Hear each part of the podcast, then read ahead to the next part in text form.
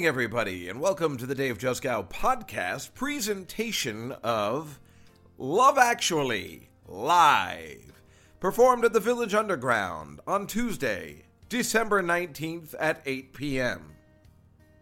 Yes, it's our every three months live reading of whatever, and this time it happens to be the Christmas classic by writer and director Richard Curtis, Love Actually, which I have rewritten because I don't think he did a good job. No, seriously, you know, I do the rewriting of all that stuff just uh, to have some fun, and we have the comedians and actors read them, and I think it went quite swimmingly. Obviously, this is the time where I tell you, uh, you know, of all the people I hate and have done a horrible job, but I think everybody really did a great job, uh, except for Dan Natterman again, who, you know, did, you know, a good job, but then for some reason, at one point, he starts doing Rodney Dangerfield. I don't know why, and and it is awkward. Uh, but other than that, I think everybody did a, a, really great job. Let me give you a rundown the cast list. We have Colin Smith on the guitar as usual. No Noam Dworman this year or this uh, this particular show because he had an ear infection. So Colin Smith is our one man band. He's a miracle. His singing voice is ridiculous. So he's a pleasure, and he uh, uh, sings. You can hear his singing on All You Need Is Love from the Beatles, and of course on God Only Knows by the Beach Boys. And also coming in when we have Matteo singing All I Want for Christmas, the Mariah Carey classic, which uh, was a rocking good time. Seriously, a real showstopper. The crowd, you know, I can only relate to you, the crowd was totally into it they were happy, they were singing, they were clapping and dancing around. Matteo went through the audience to open it up and, and start the show, just like in the movie. Well, she didn't go through the audience, but that's what he did. And it was really fun. Uh, Rick Crom is our usual narrator. Had uh, a lot of trouble uh, for some reason. As, as always, a lot of it's my fault. I tend to write like I talk. I write run on sentences. What are you going to do? But he still is speaking voices. Terrific. Sophia Samrad, who is our British friend who was on the podcast last week, um, will be playing Natalie, Karen, and Mia. Now, I just am giving you a few. Uh, there's like 30 parts, and they'll be they play other parts as well. I'm just giving you a few of the parts they play. Uh, Love actually doesn't have any last names. Actually, they just go by things. So Natalie, we know who he is. She's with the prime minister, and Karen is uh, Alan Rickman's wife, and Mia is Alan Rickman's sexpot secretary. Those are three of the main characters Sophia plays. Mike Bocchetti is back post heart attack, playing Rufus, which is the Rowan Atkinson role, and Colin, uh, which is the, the guy that goes to Milwaukee, Wisconsin. Is, of course, you've seen the movie before and meets the four ladies. Uh, Matteo Lane plays Sam, the little kid, Sam, Liam Neeson's uh, son, stepson. He also plays Stacy, uh, one of the girls in Milwaukee, and Joanna, the girl that sings the Mariah Carey song. Rachel Feinstein, our good friend, plays Aurelia. Jeannie, one of the American girls, and Judy, the naked girl, uh, with uh, Martin. What is that? Martin Smith? Who what was that guy's name from uh, The Office? Anyway, uh, so Russ Meneve plays that part of John, uh, you know, when the two are being naked stand ins. And also, he plays Colin Firth, of course, because he is handsome. Does a great job this time. Danny Natterman, like I said, plays the Prime Minister, does his usual job. And Bob DiBuono plays the President of the United States once again, as he did in Grease. He plays, instead of doing Billy Bob Thornton, we decided to have him play Donald Trump because that's what he does best. And I think it worked out quite well. Uh, just a couple of other notes since you can only hear it and you don't see it live. There are some blank spots, which I will just explain very quickly. Uh, when I say blank, I mean uh, there's a part where Karen, you know, gets the, the, my favorite line, as you'll hear me say when I'm doing the Alan Rickman. Oh, that's the thing. Uh, I'm Dave Juskow. I play the Alan Rickman part, um, and Liam Neeson, and uh, oh, and yeah, that's Daniel and Harry, and doesn't, and then a bunch of other shit. And I also play Billy Mack at the beginning. I sing the song and then I kind of cut him out. Um, I had to do a lot of cutting and it still went long. But uh, when she's going around, when he d- gives her the CD and says, to continue your emotional education, because I have to say that every five minutes, uh, she's walking around the stage and she gets, um, I'm, I, I'm afraid it's a spoiler alert, but she, she gets a noose and she's walking around the stage instead of walking around her bedroom and looking for a place to tie the noose. You can hear the audience laughing. Uh, it was, you know, I guess it was funny. Um, the part with Rufus, who is the guy, who, would you like it? Gift wrap, sir. 275 pounds. Uh, the scene with Alan Rickman and Rowan Atkinson. Obviously, you can't see that part. We had Bocchetti try and mimic the scene where I had him at this cave and he has the shovel and he's getting the flowers and putting it in the bag. You can hear the audience laughing, uh, but you know you really have no idea what's going on. I don't even remember what happened. All I know is Bocchetti is hilarious and the audience seemed to like it, and it might have also flopped. I don't I don't know. And the other part where it's kind of silent is where I'm holding the cards up, as in the movie. You know, uh, you know, to me you are perfect. Uh, let me say without hope or agenda, that kind of stuff.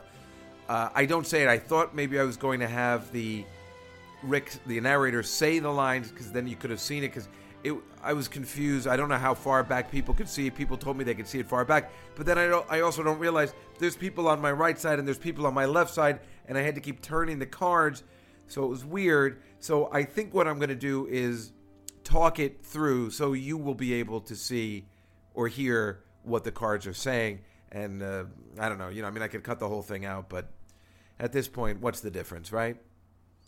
So I believe the audience had a really good time. It was a fun show to do. It was very Christmassy. It was uh, it was fun. It was funny. I think people really liked it, and it it was a, a nice holiday season classic to do. We had a great time doing it, and I just hope that you enjoy it as much listening to it as we did performing it for you. So, without further ado, I think I've said everything you need to know ahead of time. This is the production of Love Actually at the beautiful Comedy Cellar Village Underground, performed December 19th, 2017, on a beautiful December holiday evening. Good night, folks. We'll see you next time in the Dave Juskow Nightfly podcast.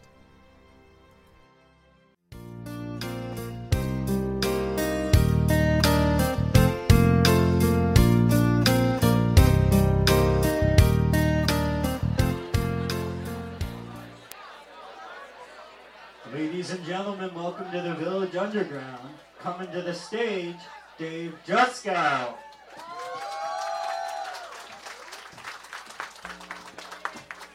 Hello, everybody. I smell chicken wings. And that makes me happy. Uh, hello, everybody. Welcome to Love Actually. Woo! Woo! Oh, knock it off. How many people have actually seen the film? Oh, because the cast hasn't. Sorry, but they haven't. It's really difficult to explain an entire movie to people. All right, let's just get off of that. I don't want to put everybody in a bad mood. Everything's fine.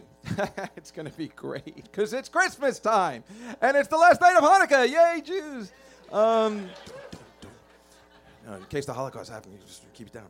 Um, yeah, so uh, boy, what a great night, huh? What a great night. Uh, by the way, uh, March 6th, it's already been scheduled do Goodfellas, starting Goodfellas, uh, just like we do Love Actually. Uh, it's a little odd uh, to go right to that, but yes, that's what we're going to do. That's the plan. And uh, welcome, everybody. Hello. I threw everybody off with the Goodfellas thing for some reason. I don't know. It's certainly, uh, I think we'll see more boys that day. So this is nice. Hello, ladies. oh, yeah, this is me. I'm not good.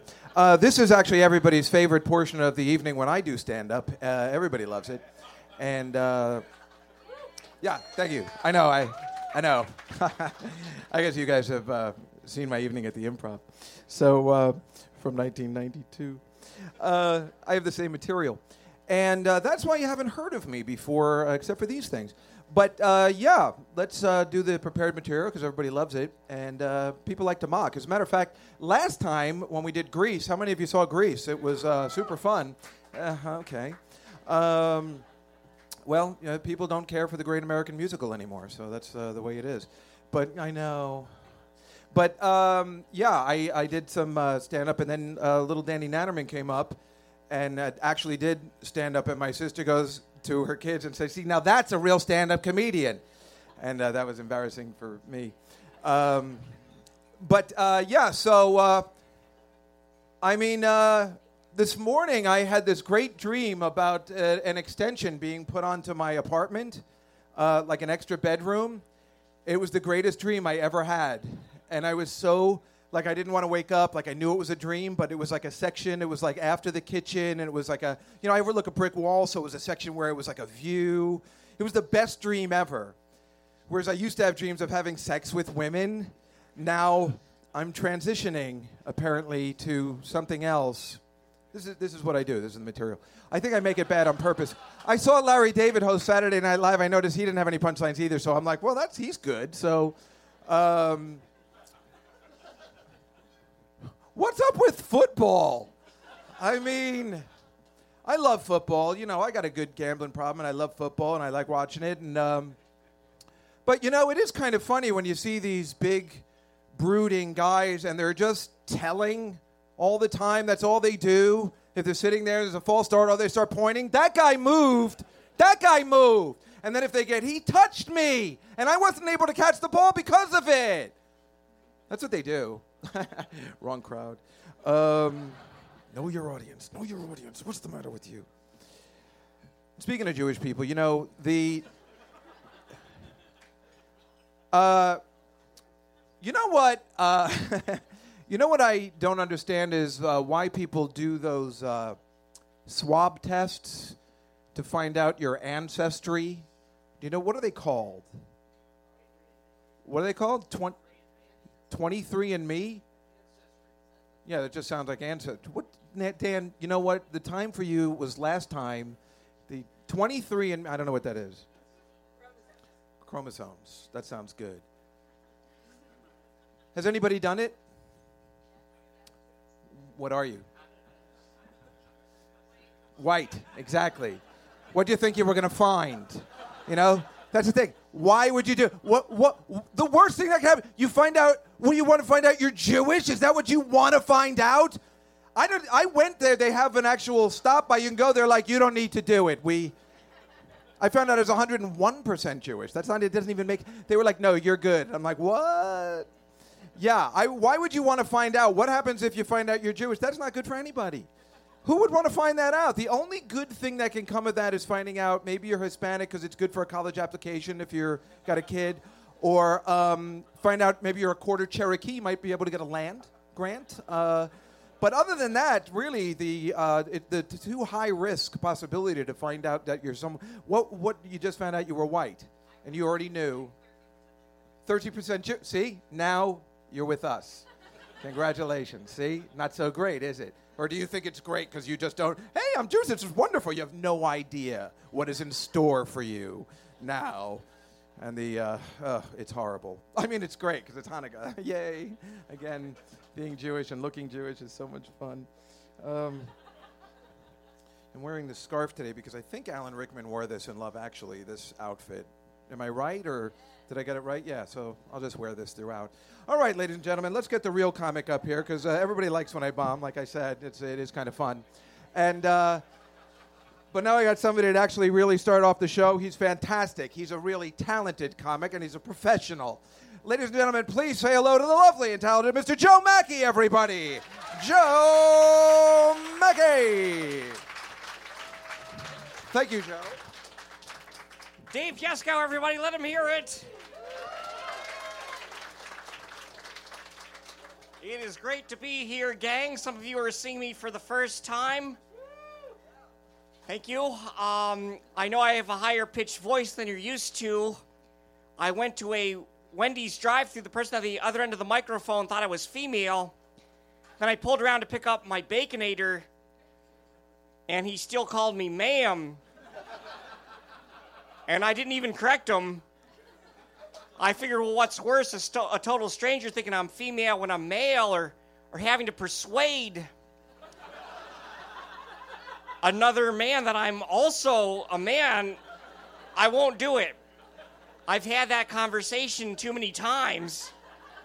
And I told that story to a female friend, and she said, Well, what do you think is worse? A person thinking you're female when you're male or, or pregnant when you're not? And I said, Well, both have happened to me. And neither felt very good. I don't know where that leaves us. I do a lot of traveling for stand up. I was in Florida a couple weeks ago. I went to Disney World. One clap for Florida? That's about right. Um, it's a state full of, full of strip malls and highways and gated communities and pythons. Okay, that just brought the room to a, a crashing halt. I went to Disney World. There's a new thing at Disney World called the Fast Pass. That's where if you pay more, you can cut in line. But what they don't tell you is when you cut at amusement parks, it's overwhelmingly children that you're cutting in front of. So I bought one, went to the roller coaster, used my fast pass, and you know what? I enjoyed the cutting way more than any of the rides. It got to the point I wouldn't even get on the rides. I would just go to the front of the line, then loop back around to enjoy cutting in front of more youngsters. At one point, a child said, Daddy, why can he go in front of us? And I said, I make more money than your father does. your father's a failure. He said, That's the meanest pregnant lady I've ever seen, Daddy. Now we're really cooking with gas, gang. A lot of you didn't like that joke. That's okay. It's tough to know where the line is when you're a comedian because it's always changing. For instance, the word for developmentally disabled used to be moron. Then that became an insult, so they changed it to retarded. Then that became an insult, so they changed it to mentally challenged, and now people use that as an insult. And if this trend continues, when people come up to me after shows and say, Great job, buddy, You've got a super smile and a winning personality.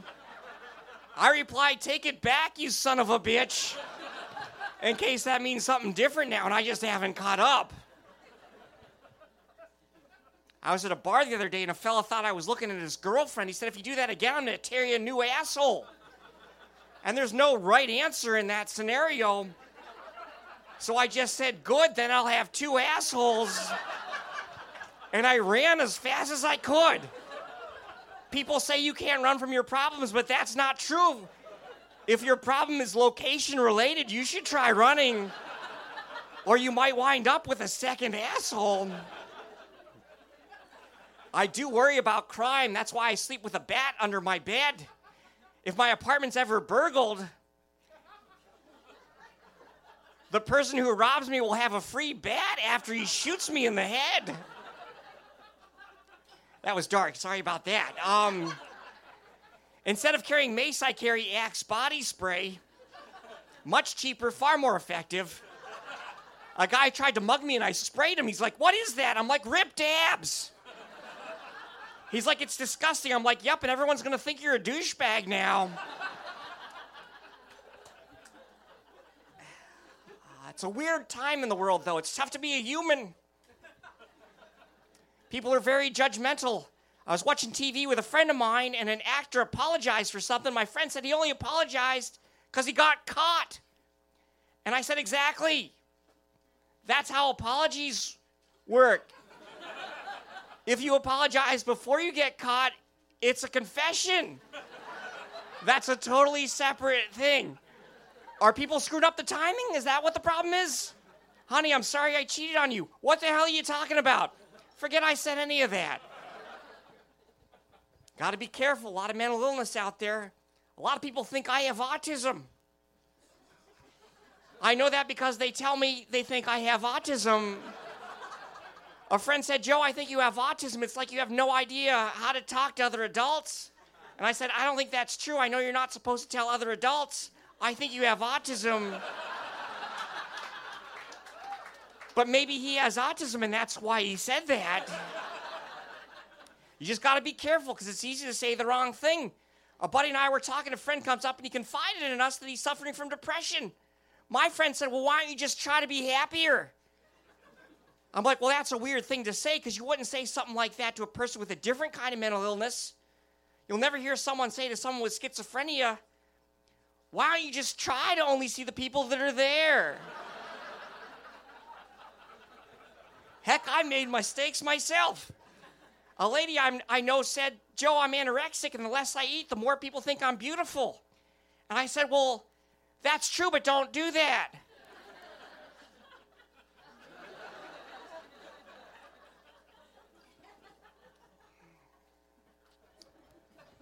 I say you gotta laugh when you can, gang. It's a dark and depressing world. So, whenever you have an opportunity, no matter how dark or depressing, you've gotta laugh. Even if you think it's in poor taste in a comedy show like this next joke, you've gotta laugh. A friend and I were talking about what we'd do if we had a time machine. He said he would go back in time and murder baby Hitler to prevent World War II. And for most people, that's where the thought ends. But I started to think what would happen if I went back and murdered baby Hitler, but oh, my time machine broke. Wouldn't everyone there be like, what the hell did you do that for? And I'm like, you're never gonna believe this. I'm from the future. But even if I did successfully murder baby Hitler, couldn't baby Reichsfuhrer Himmler or baby propaganda minister Goebbels also do something bad? I mean, just to be on the safe side. I'm probably gonna have to smother 70 or 80 of those babies. I mean, they're all German babies. They're gonna look similar. I don't wanna make two trips. Hey, are you guys ready for a great show? Get those hands and claps. We're gonna bring Dave back up. Thank you, Joe. Joe Machi, everybody! Yeah! Yes. Yes, the lovely Joe Machi. Um, all right, so I guess uh, without further ado, we will continue this journey into doing something, you know, what are you going to do? It's, uh, you know, you- you're taking a chance. Uh, this, is a, this is an interesting one. You know, there's lots of people going on and off stage, there's lots of li- little vignettes. So people are on a lot of, you know, we're playing a lot of different characters. People come off, people go on. We're all carrying scripts. And sometimes people are playing the same part in the same scene, so hopefully they'll switch microphones and you'll figure it out. But I guess in the end, everything will be delightful. I'm already using my British accent already. all right, so uh, this is uh, Love Action. I don't think there's any other thing. What are you doing? Oh, it's Rick Crom, everybody, our narrator. Yes, Rick Crom. Rick. Crom from the new movie The Post. Yes. Yes. They Steven didn't cut me Spielberg. This guy's working with Steven Spielberg, and now he's doing this. It's the same money, right? yeah, yes, absolutely. Uh, I'm going to be playing 18 different parts, so not to bring the whole show down before it begins. Is Uh, there more line over here? Because I'm playing Daniel and Harry. I'll just tell you that for now. Everybody has first names in this show. You probably don't even realize when you're watching the movie, they're all they all have just first names, except for uh, Colin Firth seems to have a last name. Does anybody know what it is? No, well, yes. Well, well, is that the Jewish girl? Are you making trouble already? See, it's not so great, is it? Um, all right. I'm just. She's not really Jewish. We don't count her as one of us. Um, okay, so this is Colin Smith. Everybody just came back from Mother Russia, and he's playing with us today. He's amazing, and he is our band. Yep. Let me introduce everybody else. Playing Natalie, Karen, and Mia. Please welcome from DCW 50, the lovely Sophia Samrad, everybody. Look at her, yes, yes. Can you even say that anymore in this day and age? Playing Rufus and Colin from the Artie Lange Show, it's Mike Bocchetti. It's every if he can get up. Look at him. He almost makes. Oh, oh, he's oh, he made it. He made it. Every is an adventure every time. Um, okay, playing the President of the United States from Comedy Central, it's Bob DiBuono, everybody. You know, Sometimes it's hard to get out of those seats. He's here. Uh, playing Sam, Stacy, and Joanna from The Late Show with Stephen Colbert, it's Matteo Lane. It's everybody's favorite. Yes, he'll be singing this evening. Playing Aurelia, Jeannie, and Judy from the movie Trainwreck and Last Comic Standing, it's Rachel Feinstein. Everybody's favorite. Love when she does the accents. Playing Jamie and John from The Night Show, please welcome the very handsome Russ Manee. Obviously playing the Colin Firth part. And playing the Prime Minister of Great Britain from Comedy Cellar Radio Show on Sirius XM, it's little Danny Natterman. I got everybody, right? There's nobody sitting over there that I haven't mentioned, right? I'm just making sure of my uh, math. Well, I said Bob Devona. Oh, where is he? Eh, what are you going to Oh, spoiler alert. Uh, okay, so uh, let's begin uh, Love Actually, and um, you know, we'll see how it goes. That's all I can give you. I need more light. It is November in beautiful, romantic London, England. Christmas is a very important time in London, as it is an old, extremely celebrated holiday custom with no whining from those pesky Jews. Here's Sophia, the only actual Brit in the cast, to read the opening voiceover. Whenever I get gloomy with the state of the world, I think about the arrivals gate at Heathrow Airport. General opinion starting to make out that we live in a world of hatred and greed. But I don't see that. Seems to me that love is everywhere. Often it's not particularly dignified or newsworthy, but it's always there. Fathers and sons, mothers and daughters, husbands and wives, boyfriends, girlfriends, old friends. Before the planes hit the Twin Towers, as far as I know, none of the phone calls from people on board were messages of hate and revenge. They were all messages of love. If you look for it, I've got a sneaking suspicion you'll find that love actually is all around. So, there it is, folks. We were able to mention the film title, Jews and 9 11 in the first 30 seconds of the show. Oh, well done. This is Love Actually.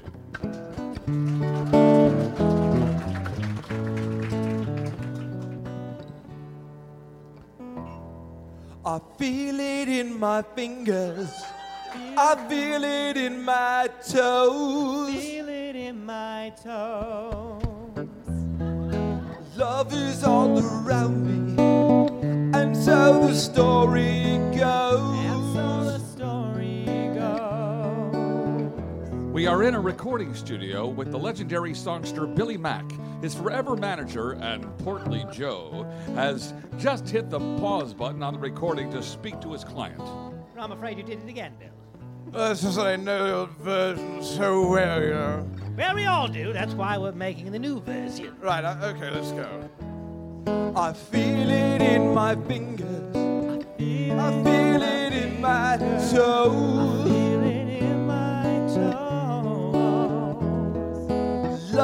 Is oh fuck by the way a shit asshole on it. Fuck. Start again. I feel it in my fingers. I feel it in my toes. Feel it in my toes. Christmas all around me, and so the feeling grows.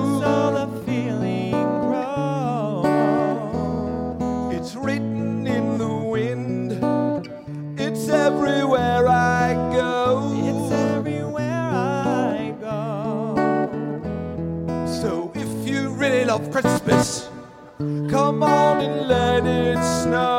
Come on and let it snow. Oh, this is shit, isn't it? It's all gold shit, Maestro. There are five weeks left until Christmas. Meet Jamie Bennett, who we'll just refer to as Colin Firth. he is furiously looking around for something as it is late for as he is late for a wedding, while his ridiculously hot wife is sick in bed. God, I'm so late. He's just around the corner. He'll make it. Go on now. Yes. You sure you don't mind me going without you? No, not really. Go on. Get the fuck out of here. Huh? Off you go. just feeling rotten, that's all. I love you. I know. Yes, yes. I know. Who are you, Harrison Ford? Should I be worried? Because I love you even when you're sick and look disgusting. I know. I've heard it before. If I was teeming with AIDS, you'd still love me. Right. now, go on, or actually, we'll miss it. Go on. All right. Did I mention that I love you? Yes, you sure did cover that. Get out. You profound loser. Get out. Go. Right, right, right. I'm just saying, I notice you haven't actually said you love me back. Uh, yeah, I suppose that's true. Uh, uh, uh. Foreshadowing? Hmm. Let's move on to the Liam Neeson story. Daniel, or Huge Schlong as he's often referred to, is sitting at his computer and cannot concentrate. He decides to call Karen, played by Emma Thompson, not Emma Watson, even though they were both in Harry Potter. Karen, it's me again. Sorry, I literally don't have anyone else to talk to. Absolutely horrible moment right now, though. Can I call back? Of course. Doesn't mean I'm not terribly concerned that your wife just died. Understood. Bugger off and call me later. oh, and also, I guess this part isn't eerie enough for you, since your actual wife in real life is gonna die six years from now. Crazy, right? What? Call you later. That's cold, yo. now we cut to a film studio. God knows what movie they're making, but some stand ins, Jack and Judy, are pretending to have sex from behind in their clothes. Judy looks at her watch. By the way, he introduced me as John, but everyone calls me Jack. Oh, fine. Nice to meet you, Jack. He got me right, though. I'm just Judy. That's all. Great, just Judy. Okay, ram me. What? Oh, yeah? Yeah? You know what? Fuck yeah. Nothing. How you doing? How you doing? Sorry. And now we cut to a church We're standing together are Andrew Lincoln and Chitwaitel Ejiofor. who are renamed, thank God, Peter and Mark. I just don't want to have to keep saying Chiwetel Ejiofor all night. Is that how it is? So no surprises. No surprises. Not like the stag night. Unlike the stag night. you admit the prostitutes were a mistake, I do. and it wouldn't be much better if they had not turned out to be men. That is true. Good luck, kiddo. Well, as it turns out, Peter is getting married. Yes. We soft focus onto a gorgeous bride walking down the aisle. Apparently, no one in the theater was shocked to see it was a white woman that Peter was marrying, except Dave Juskow, whose mindset resides in 1975. But what is shocking is that it clearly is a workday, as all other cutscenes, as the other cutscenes ha- uh, have shown. What are these idiots doing getting married on a Monday morning? I insist on logic in my romantic comedies.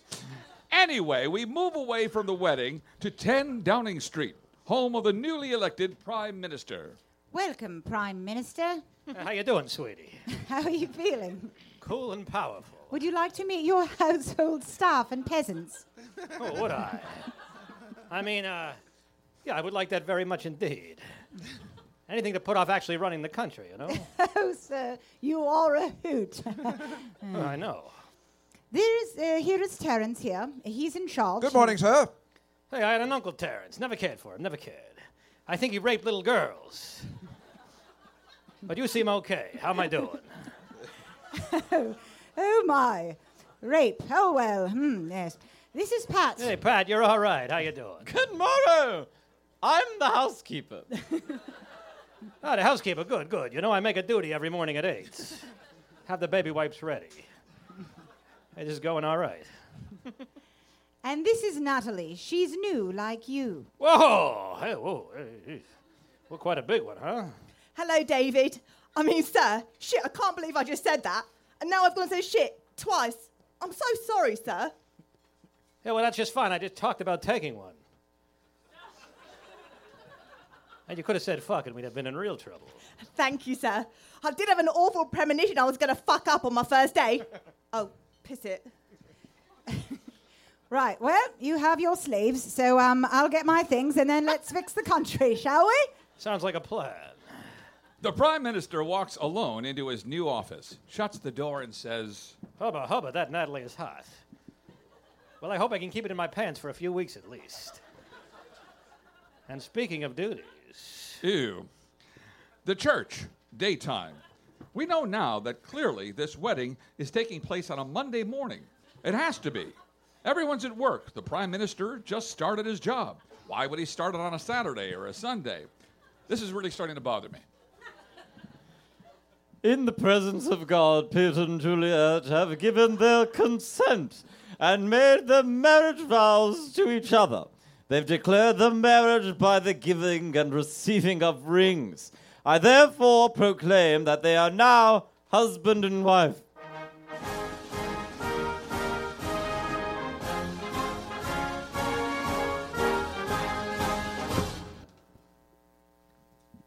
Peter and Juliet are married, and for some reason, Colin Firth and Laura Linney are there to see it. How do they all know each other? We don't know. Why didn't Laura Linney? Why didn't her annoying phone ring during the ceremony? Oh, there it is. So many questions. All of a sudden, a chorus is revealed, and they begin to sing as apparently Mark has put a crazy surprise together to really make Peter look foolish, if you think about it. Oh, snap. Love, love, love. Love, love, love. Love, love, love. Love, There's nothing you can do that can't be done. There's nothing you can sing that can't be sung. There's nothing you can sing, but you can learn how to play the game. It's easy. There's nothing you can make that can't be made. Nothing you can save that can't be saved. There's nothing you can do, but you can learn how to be you in time. It's easy.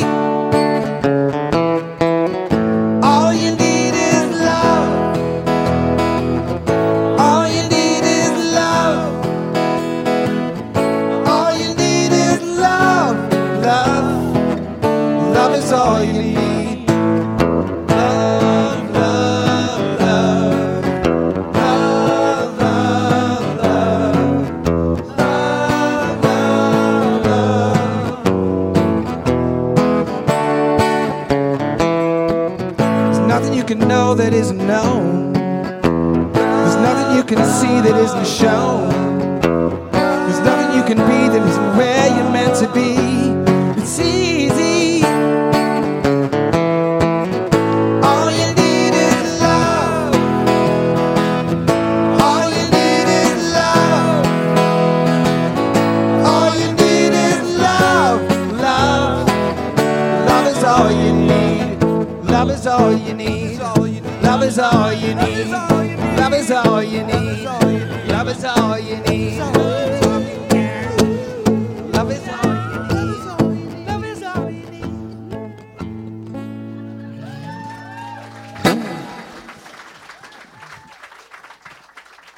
We back to Jamie's house after the wedding. Unfortunately, he runs into his brother as he walks through the door. Hello, what the hell are you doing here? Oh, I, I just popped over to borrow some old CDs. Oh, ah, the lady of the house let you in, did she? Yeah, yeah. lovely, obliging girl. You say that again. Well, I thought I'd pop back before the reception to see if she was better. After all, you know how much I love her.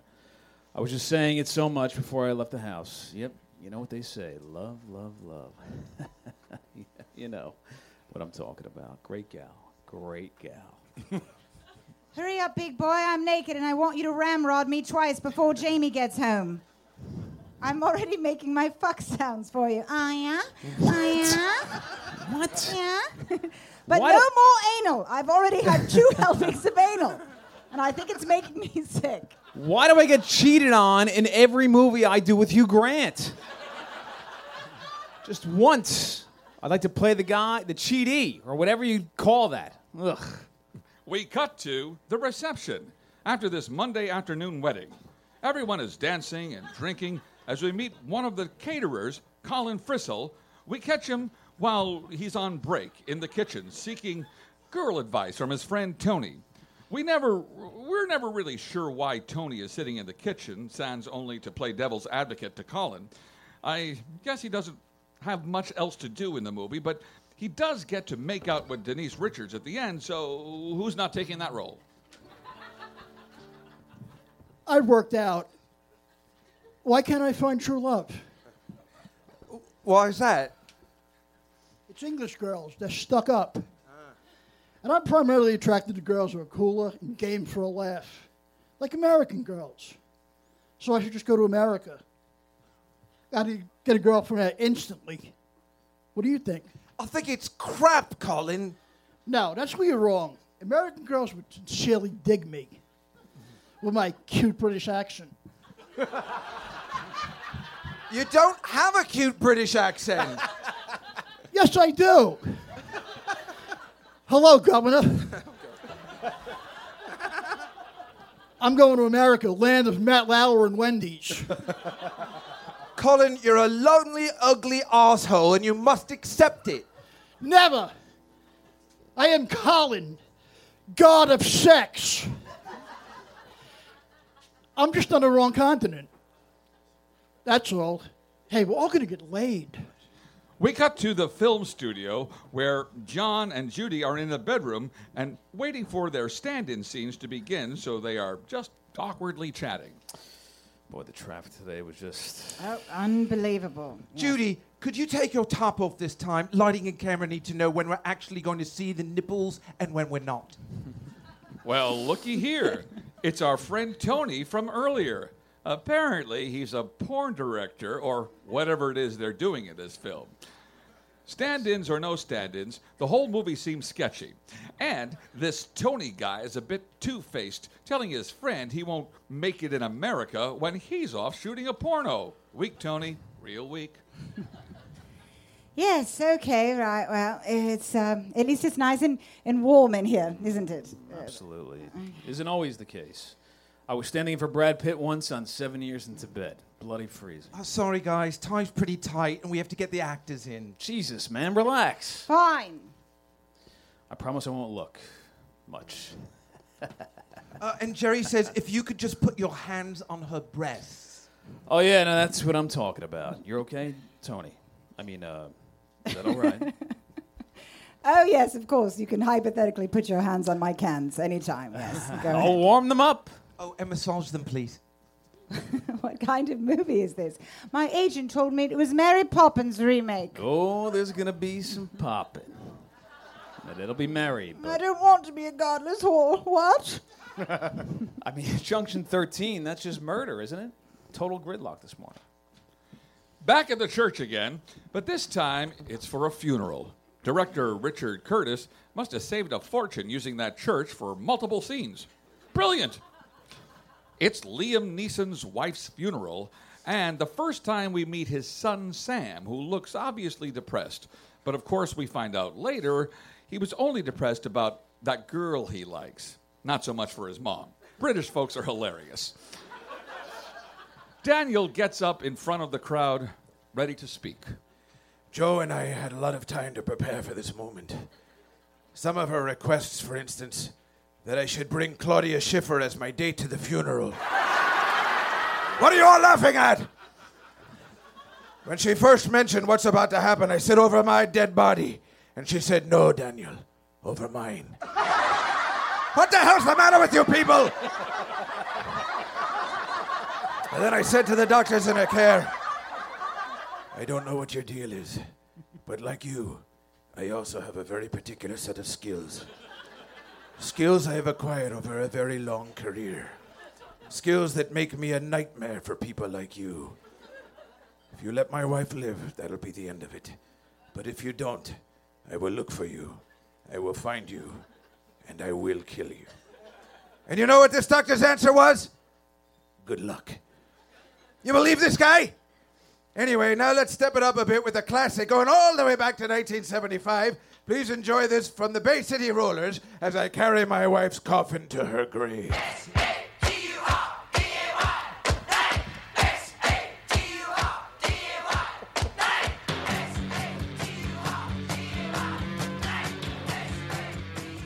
Four weeks until Christmas. Back to 10 Downing Street, where the freshman prime minister is having a tough time of it with his advisors. All right, what's next? What's next? The president's visit. of the United States? He's coming here? Oh, God, what's the plan? There's a strong feeling in the party we mustn't allow ourselves to be bullied from pillar to post like the last government. This is our first really important test. Let's take a stand. Yeah, sure, stand, right. Uh, I understand that, but I've decided not to. Not this time. We will, of course, try to be clever, but let's not forget that America is the most powerful country in the world. However, that being said, are we really worried about Obama bullying us around? I mean, come on, guys, seriously. Mr. Prime Minister, Obama is no longer the president. What do you mean, no lo- Well, who is? As the prime minister is told the news, we cut to a wide shot of Earth from space as we hear the prime minister yell,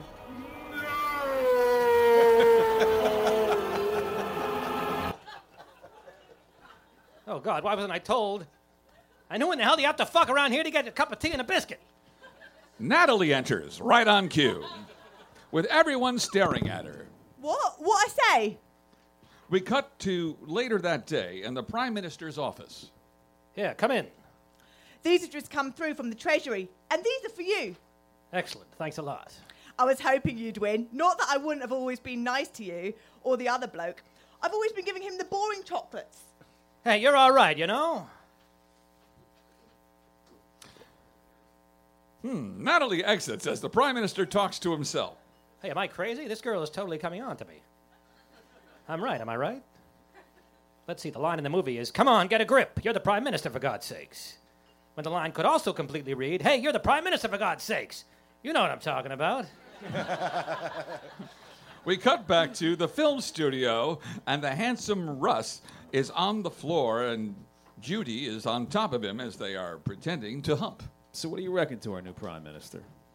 Oh, I like him. I can't understand why he's not married, though. Maybe a bit of a David Juskow type. I don't know. Uh, well, you know the type. Married to his job, either that or gay as a picnic basket. Uh, Judy, if you could just lower the nipples and cheat them a bit to the left. Dude, Jesus. I have to say, Judy, this is a real pleasure. It's great to find someone I can actually uh, chat to.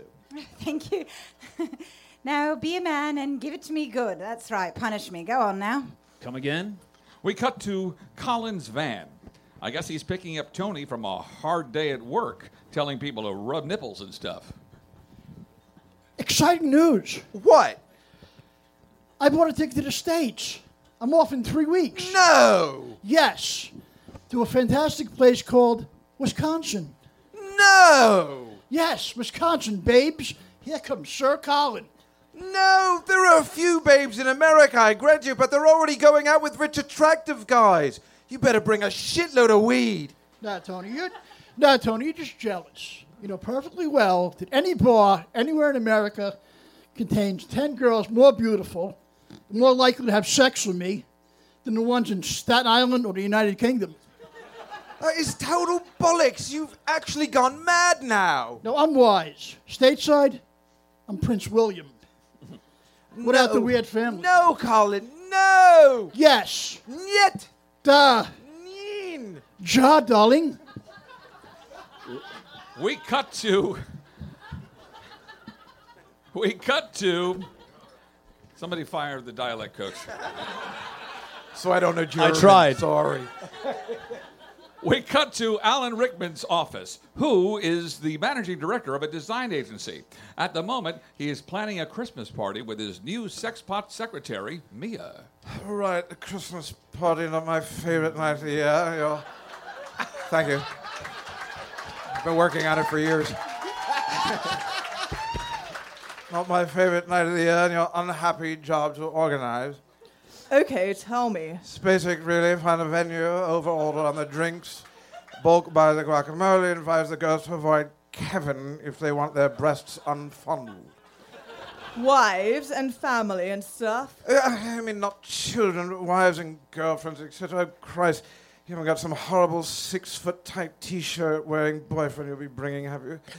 Because if you did, I mean, I would really hate, unless, of course, he's just silly handsome, then I don't know. I mean, maybe I could learn to like him, we could hang out and stuff, if you wanted, but I don't. I mean, this is, No, I'll just be hanging around the mistletoe, hoping to be kissed. really? Oh, right. Oh, my God. This office is worse than the film studio. They're fake fucking in the last scene. Where the hell is HR? We're back at 10 Downing Street.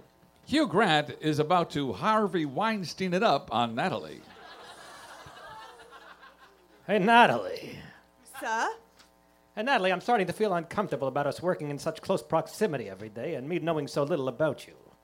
Seems elitist and wrong, and I was wondering if you'd like to watch me take a shower. Excuse me? I run a good timing for Laura Linney's annoying phone ring. Now, you were saying. Well, there's not much to know. Well, where do you live, for instance? Wandsworth, the dodgy end. Hey, my sister lives in Wandsworth, so which exactly is the dodgy end? At the end of the I Street, Aris Street, near the Queen's Head. Oh, yeah, that is dodgy. Is it though? He says his sister lives there, and obviously later in the film, when he goes door to door, everyone's answering their doors without even looking through the peepholes to see who it is.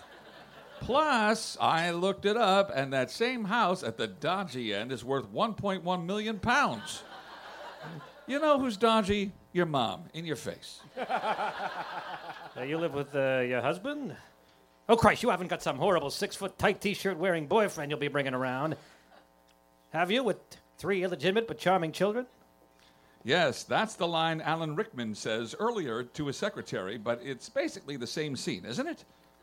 I just blew everybody's mind. huh? No, I've just split up with my boyfriend, so I'm back with my mum and dad for a while. Oh, really? No boyfriend, huh? Well, I'll just press this secret button under my desk to lock the doors and, uh. I mean, I'm sorry to hear that. No, it's fine. I'm well shot of him. He said I was getting fat. Beg your pardon? He said no one's going to fancy a girl with thighs the size of big tree trunks. Not a nice guy, actually, in the end. Yes, well, I'll stop you when I disagree with something you're saying. Sir? Natalie leaves, and the Prime Minister is embarrassed and speaks to the picture of Margaret Thatcher on his wall. Hey, did you have this kind of problem? Of course you did, you slut. We now cut to Liam Neeson's ridiculously spacious living room with the kid. So, what's the problem, kid? Are you being bullied? Because if you are, I'll be make sure those kids realize who they're dealing with. Well, the truth is, I'm in love, and there's, there's just nothing I can do about it. What? That's it? I thought it was something worse. Because we know how to take care of bullies where I come from. That's worse than the total agony of being in love. All right, relax, drama queen. And what does she, he, feel about you? He? And he doesn't even know my name. I just know I love cock. I'm just fucking with you. right. yeah, let's see how cool of a dad you be when you uh, you're a big phony. You got me there, champ. Yeah, you're right. Just as long as she's not black. What the? No, I'm fucking with you now, tough guy. Three weeks until Christmas. Uh oh. We cut to the art gallery run by the Walking Dead guy, who is talking on the phone to the guy from 12 Years a Slave, who was on the phone with the girl from Bend It Like Beckham. I just got Juliet on the other line. Can I patch you through? She wants to ask you for a favour. okay, fine. Uh, thanks, and uh, please be nice. How dare you? I'm always nice. You know what I mean, Marky. Be friendly. I'm always friendly to that whore of a wife of yours. Mark? No, I, I didn't know you were picking up so soon. I, I was talking about his ex-wife, of course, which you would know if you. Uh, did, how was the honeymoon? It was great. Thanks for the gorgeous send off. Did you guys have lots of sex, or was he not able to get it going? Please tell me it's the latter. What? You're hilarious. Oh God, I wish a zombie would just kill me right now. What what what can I do for you? It's only a tiny favour. I just tried the wedding video, and it's a disaster. It's come out all blue and wibbly. Maybe you should have married someone else. Again, hilarious. However, I remember you filming a lot, and I wondered if I could take a look at it. oh no, look. To be honest, I I didn't really uh, uh you know. Please, all I want is one shot of me in a wedding dress that isn't turquoise. I destroyed all the film. Good day. Phew. I think she bought it. Hello, I'm still here. Damn it! Which part of good day didn't you understand? We are back at the Fair Trade Office, where things between Alan Rickman and his secretary are really heating up. So, uh, how's the Christmas party going? Good. I think I found a venue. Friend of mine works there. Oh, what's it like? Good. Good. It's an art gallery full of dark corners for doing dark deeds. Yipes. right. Good. Well, I suppose I should take a look at it or something. You should. You Should close your legs now. Oh, did I do that again? Well, my vag has a mind of its own. What you gonna do? Am I right?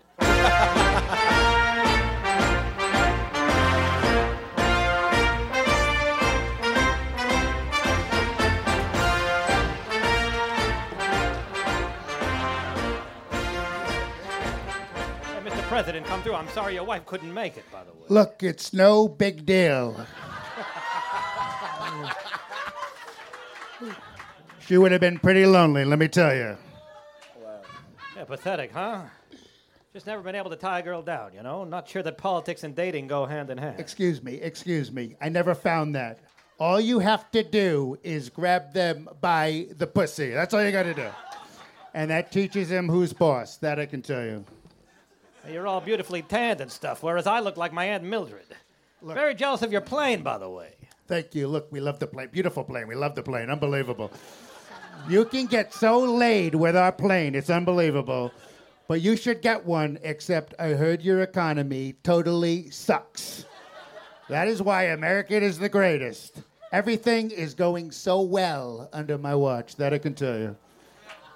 So, Thank you. Good people, good people. The Good people prime- right over there. Good people. The prime minister brings the president inside and runs into Natalie. Hey, that's the girl I like. And Natalie, hi. Morning. How's your day going so far? Excellent. Look, my goodness, that's a pretty look, good-looking son of a bitch. I got to tell you. You see those pipes? Unbelievable. That line is not on Trump. It's actually from the movie. Yeah, she's terrific. At her job. Excuse me. Are you trying to be too politically correct with me, or what? I thought you were scamming on her too. Well, I am, but I wouldn't say scabbing. I mean, I, I uh, love actually. Might love her, so it's different. Am I right? All I have to say is Puerto Rico is a very, very dumb city. That I can tell you. Good boy. We cut to a small meeting room at 10 Downing Street. The president, the prime minister, and Alex, his head cabinet member, are in a heated meeting. No, absolutely not. We cannot and will not consult on that either. This is unexpected. Well, look, it shouldn't be, okay? The last administration made it perfectly clear. They were absolutely horrible, total train wreck. Policies clearly put in by illegal immigrants, Mexicans. What? I thought we were talking about arms negotiations. We're talking about very bad hombres, that I'm telling you. I'm confused of what we're talking about. You're confused. How do you think I feel? What are you doing now, Mr. President? Actually, I'm tweeting. Hang on a second. Wait, let, let's see. I think all British people might be gay. Why would you write that? He keeps asking me why I would write that. Actually, it sounds like, do you like gay sex? That's what it sounds like. Mr. like. President, this is most infuriating. Right, thanks, Alex. I don't think we're making progress here. Let's uh, let's move on, huh? The prime minister and the president give each other a glaring stare. We move to later that day, where the president and prime minister are having a private moment in the study. Well, now that was an interesting day. Look, I'm sorry if our line was firm, but there's no point in tiptoeing around today than just disappointing you for four more years. I have plans, and I'm going to see them through. That I can tell you. Yeah, you got plans, all right, and they're terrifying the planet. You mean making it a lot better, okay? Your immigration laws are insane, your cabinet's a disaster, and your children are out of control. Yes, but you can't deny it's unbelievably entertaining, right? Unbelievably entertaining. We love it. Unbelievable. Well, there's there's one final thing to look at. It's very close to my heart. Just give me a second. Look, I'll give you anything you ask for as long as it's not something I want to give you. Oh, brother. Hugh Grant runs to his office to fetch the papers he wants to show the president and runs into Natalie and gives her a hearty hello. Hello. How you doing? Natalie's like, What was that all about? And then heads into the study with drinks for the president. Hugh gets his papers and walks back to the study where the door has now been closed. As he opens the door, the president is grabbing Natalie like Al Franken at a USO show. Busted. Hang on a second. She came on to me, okay? And by the way, this is great scratch. I, uh, he, he was, uh... Look, look, excuse me. I'm automatically attracted to beautiful women. Everybody knows it. And I just start kissing them. It's like an unbelievable magnet. I don't even have to wait. And when you are a star or you're a president of the United States, they let you do it. Unbelievable. And you can do anything. Grab them by the pussy, stick your finger in their butt, do whatever the hell you want. I heard you say that to Billy Bush. By the way, that's fake news. Never happened, okay? It's on tape.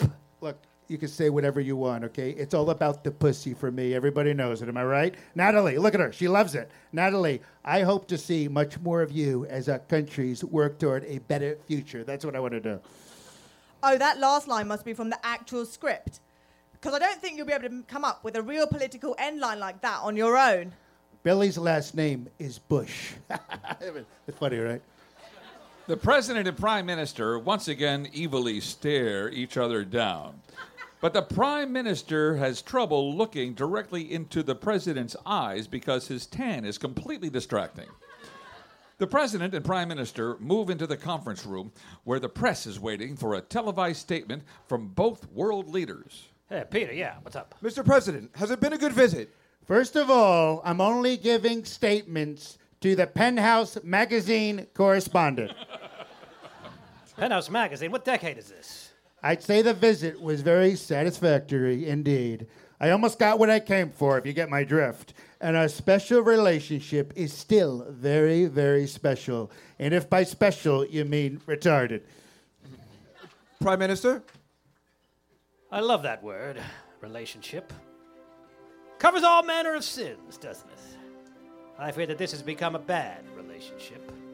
A relationship based on the president taking what he wants and casually ignoring all those things that really matter to Great Britain. We may be a small country, but we're a great country. The country of Shakespeare, Churchill, the Beatles, Marty Feldman, Warwick Davis, Liam Neeson's right testicle, Liam Neeson's left testicle. Come to think. And a friend who bullies us is no longer a friend. And since bullies only respond to strength from now onward, I will be prepared to be much stronger, and the president should be prepared. Mr. President, what do you make of that? Excuse me, Puerto Rico is recovering perfectly and quicker than expected. That I can tell you. You're welcome. What are you talking about? It's a disaster. Hey, you worry about your territories, I'll worry about mine, okay? Maybe you better pay more attention to Guam. That's your territory, too. Well, then the U.S. Virgin Islands, then, okay? Not only is that your territory, but it has U.S. in the title. Well, then we can at least agree that having an island with the word virgin is absolutely hilarious. That I can tell you, right? Beautiful. Beautiful. How you got me there? Bazinga, got him. Everyone is all abuzz about the Prime Minister's speech, letting the cocky President of the United States really have it. Then we find out that it looks like Emma Thompson's character is Hugh Grant's sister. So she gives him a call while she's at her home with Alan Rickman. I'm very busy and important. How can I help you? Have you gone completely insane? Me? Have you met this guy? Oh dear, it's the Chancellor on the line. No, it isn't. I'll call you back. No, you won't. The trouble with being the Prime Minister's sister is that it puts your life into rather harsh perspective. What did my brother do today? He stood up and fought for his country. What did I do? I made a paper mache lobster head. I stood up to my secretary today, who's been hitting on me non-stop, except I had a huge boner, so I had to sit back down. What, what- what is this we're listening to? Joni Mitchell. I can't believe you still listen to Joni Mitchell. I love her, and true love lasts a lifetime. Joni Mitchell is the woman who taught your cold English wife how to feel. Uh, Did she? Because you still seem kind of cold, and it's not like this music is uplifting or conducive to romance. It's making me soft. We cut back to 10 Downing Street in the Prime Minister's bedroom at night. He is quite giddy.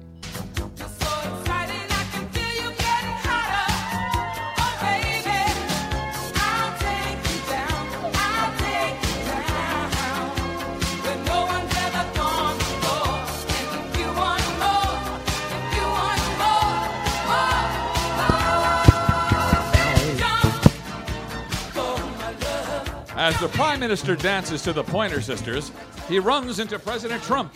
Boy, there is more excitement in here than a KKK rally. That I can tell you. Unbelievable. Hey, Mr. President, what are you doing here?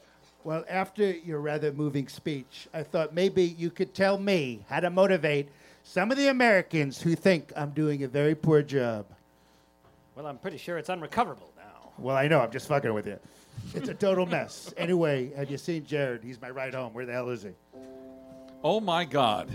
Only two weeks to Christmas.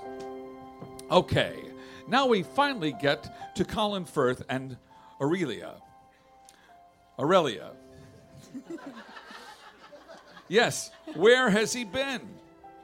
He found out his wife was cheating on him with his brother and apparently just moved to a farmhouse in France. Did you guys know it was in France? I Love Actually had no idea. Wouldn't it be great if you could find out your partner is cheating on you and you could just move and start over? And then, of course, not even to have to leave the house and just start dating your cleaning lady? Ah, dare to dream. Well, Jamie is typing away on what we used to call a typewriter. Now, some of you youngins probably don't know this, but a typewriter is a. Well, then, wait a minute. This isn't a period piece. I had a computer in the 80s. What's this idiot doing typing on a typewriter? Whatever the reason is, his mate seems to love it because she, o- she seems only to clean wherever he is typing. She's like an annoying waiter who's hovering over your meal. Uh, would you like the last croissant? Muito obrigado, mas na something a la cultura de latinas. you are very fat, see, puppy? That's, uh, that's all right. More from me. Apañas na comendo todo. Uh, very, very chubby, aggressively fat, yes. I'm just very lucky I have a constitution where I never put on weight. You are hilarious, Colin Firth. We cut to a few days later. Now, Jamie has moved his entire typing operation to a lovely outside area overlooking a private lake. Aurelia comes out all the way from the house to bring him some tea. Did he order that tea, or is she just being more of a butler than a maid? And I wonder how much one of those hot butler maids costs, and what Jamie did for a living, where he has that house. And I guess clearly just quit his job, in- in which he says later he's not a writer. So where did he get all that money? Anyway, Aurelia, or whatever the fuck her name is, takes the old coffee cup off the stack of papers, which was being used as a paperweight, as all of the papers suddenly blow away into the lake. Oh, no, no. Hold on. God, it's half the book. Oh, que desastre! Just leave them, please. They're not important. They're not worth it. Stop. Just stop. All, it's all just rubbish. Just leave it.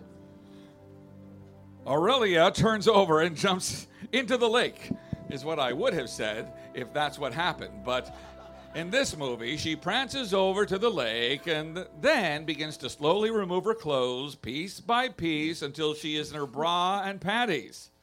I'll wait. And then, of course, the classic let me take my librarian cleaning lady hair down with a slow, seductive head turn and pivot. I mean, she may as well be doing the bend and snap from Legally Blonde the way she's teasing this guy.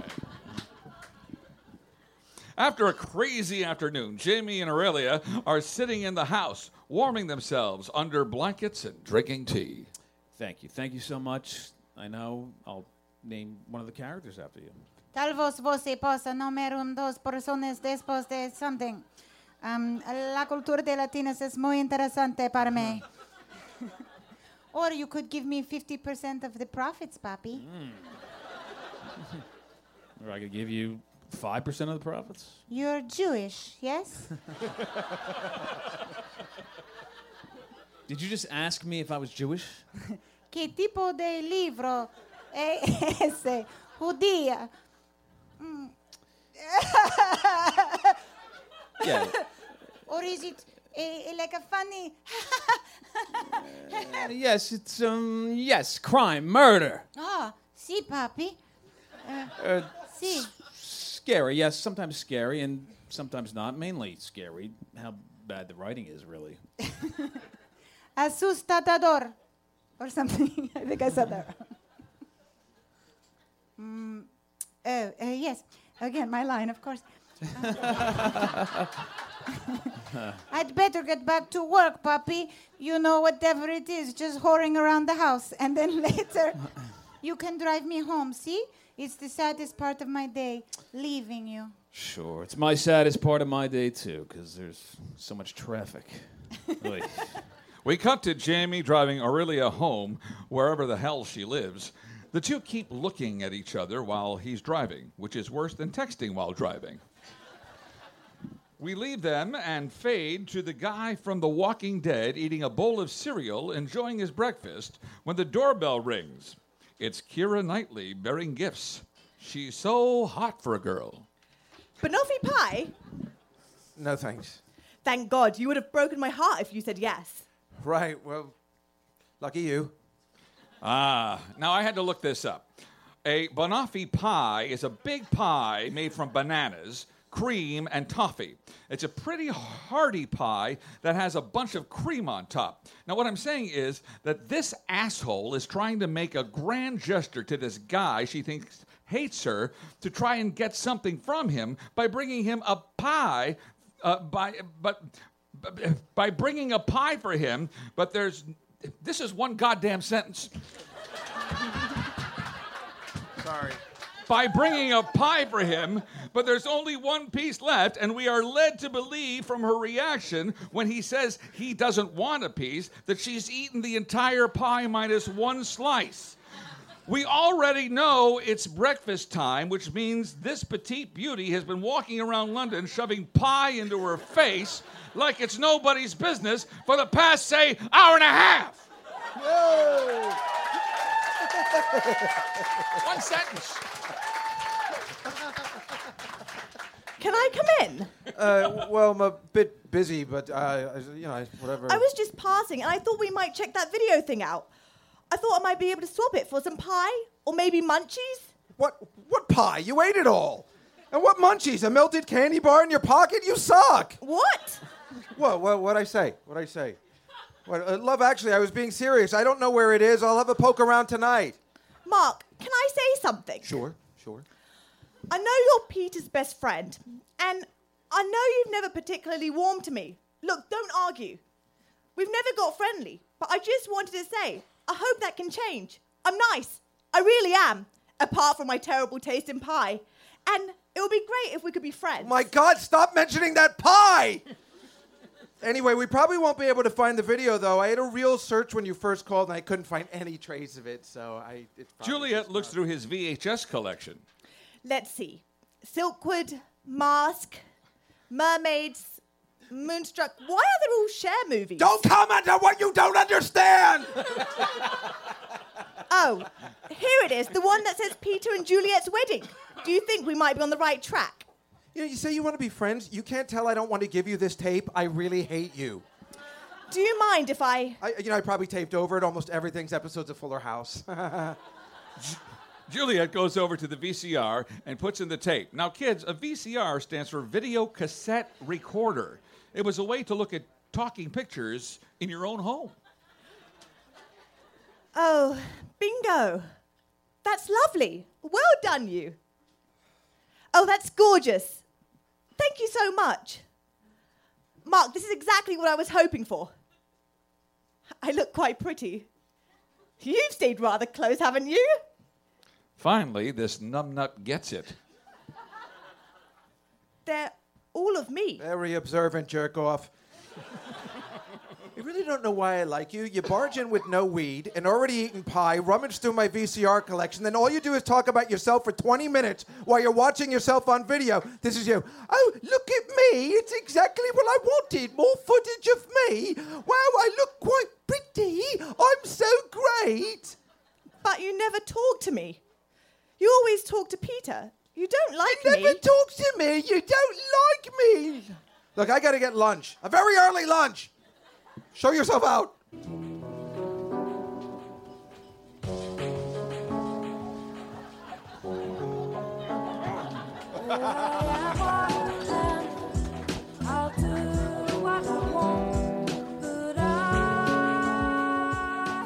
Let's go back to the Prime Minister's office, daytime. Annie, sweetie, darling, dreamboat. I need you to do me a favor, all right? Of course. I just hope my tits don't get confused. Anything for the hero of the hour. Hey, well, don't ask me why, and don't read stuff into this. You know, it's just a weird personality thing. But uh, hey, you know Natalie, who works here. Uh, the chubby girl. Uh, would we call her chubby? Oh, yes, of course. She's disgusting. A real true pig, you know? Pretty sizable ass there, too. Got to hand it to you. Ah, those thighs, ah, shit. Well, hey, why don't you tell me how you really feel about her? Don't hold back. Well, she's sweet, though, don't you think? She's a monster. Well, I'm sure she's a lovely girl, but I wonder if you could uh, redistribute her. Good thinking, sir. Redistribution before your harassment gets out of control. Charlie Rose couldn't have done it better. Liam Neeson's house, nighttime. Sam comes out of his room in his pajamas, distraught. What's the matter, Samo? Can't sleep. I got some terrible news today. All right, let's have it. And I'll take care of the bastards that have harmed you. It's about Joanna. Who the fuck is Joanna? I, that girl that I love. Oh, right, right. Joanna's going back to America. Your girl's American. Those motherfucking electing that son of a. What? No, nothing. You were saying. Well, yeah, she's American, and she's not my girl. She's going back to America, and that's the end of my life as I know it. Well, a little over dramatic, are we? Well, we need Kate, and we need Leo, and we need them now. Come on.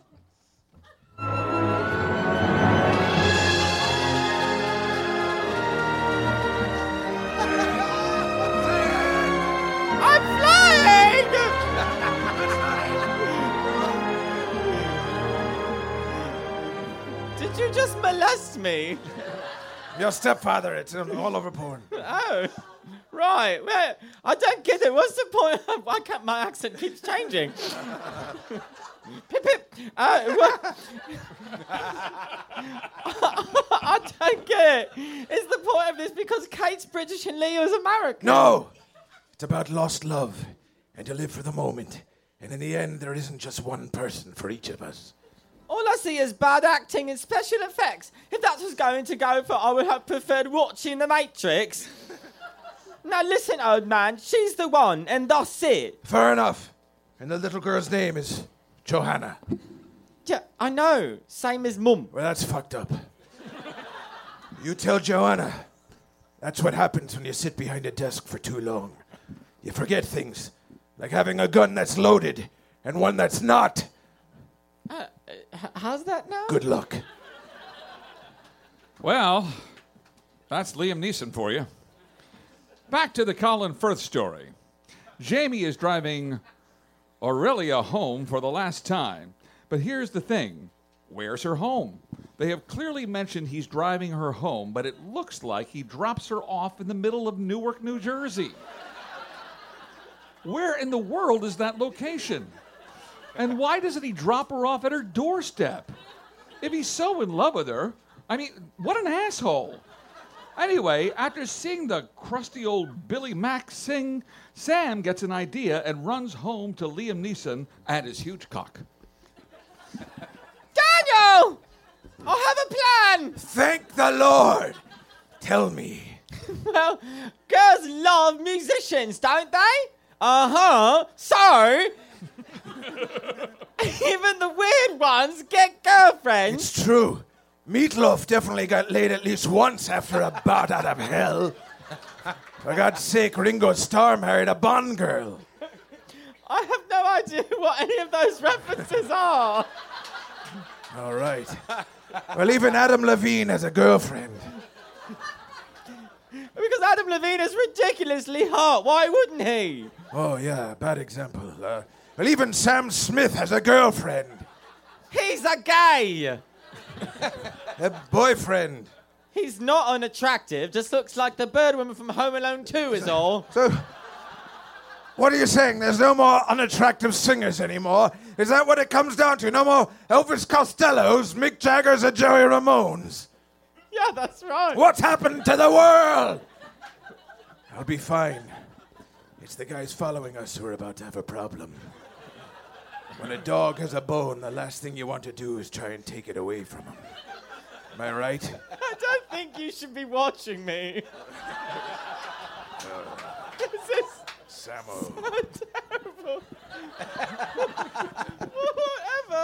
This. There's a big concert at the end of the term and Joanna's in it.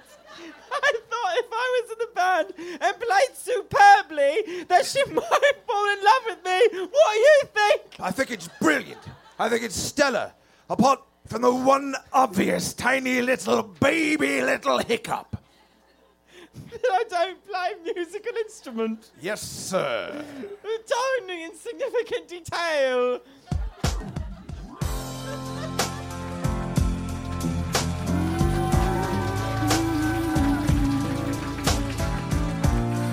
It's the company Christmas party. I believe it is being held at Andrew Lincoln's art gallery, so there are paintings of naked people everywhere. What company is this, Miramax? It's a bloody Christmas miracle. Every executive is not in prison at this point. Everyone is drinking and having a decent time. It is not a rocking party, it's just a party. Alan Rickman had to bring his wife, and he's a little nervous about his secretary constantly parading around in her little Christmas devil outfit. Alan Rickman notices Mia's devil horns and does a weird laugh. Hmm. I suppose I'd better do the duty round. I, uh, saints. Any chance of a dance with the boss? Uh, sure. So long as your boyfriend doesn't mind. Not my boyfriend. I know he looks gay dancing around, but he's actually quite badass in Walking Dead. The two head to the two head out to slow dance as Emma Thompson looks on. You're looking very pretty tonight. It's for you. Sorry. It's all for you, sir. Just then, Mike Damone from Fast Times at Ridgemont High comes out and warns Alan Rickman. I don't mind telling you, Harry, that Mia's a very aggressive girl.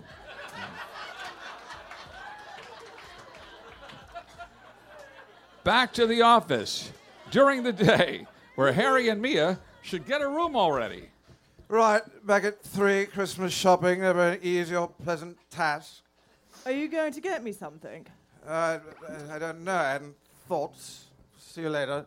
Yes, looking forward to it a lot. All right, I get it, you're into me. Cut to later on the street. Alan Rickman calls Mia. So, are you going to give me something? I thought I made it clear last night. When it comes to me, you can have everything. Oh my god, this is so annoying. Why are we beating around the bush? And speaking of Bush, you can have that too. Oh! Me too. Went too far. What, what, what do you need? Something along the stationary line, your sort of staples? No, I don't want something I need. I want something I want. Something pretty. Right, right. As he walks into the department store, Alan Rickman's wife pops up and he gives the worst unhappy to see anyone wave ever. Sorry I'm late. I had to drop off Bernie at the rehearsal. Uh, I, I, I wasn't doing nothing. Uh, our son's name is Bernie. Right, listen. You keep yourself occupied for 10 minutes and your cold English wife will do the boring stuff mothers do. Is it necessary to keep saying you're my cold English wife? This isn't helping. Alan Rickman walks up and looks around the jewelry counter as Rufus, the hapless jewelry salesman, pops up from underneath. Looking for anything in particular, sir? Yes, that necklace there, how much is it? It's 270 pounds. All right, I'll have it. Lovely. Would you like it gift wrapped? That's all right. Lovely. Let me pop it in the box there. Look, could we be quite quick? Certainly, sir. Ready. And the flashes are flashes. That's great. Not quite finished. I don't need a bag. I'll put it in my pocket. Oh, this isn't a bag, sir. Really? No, this is much more than a bag. All right, here we go.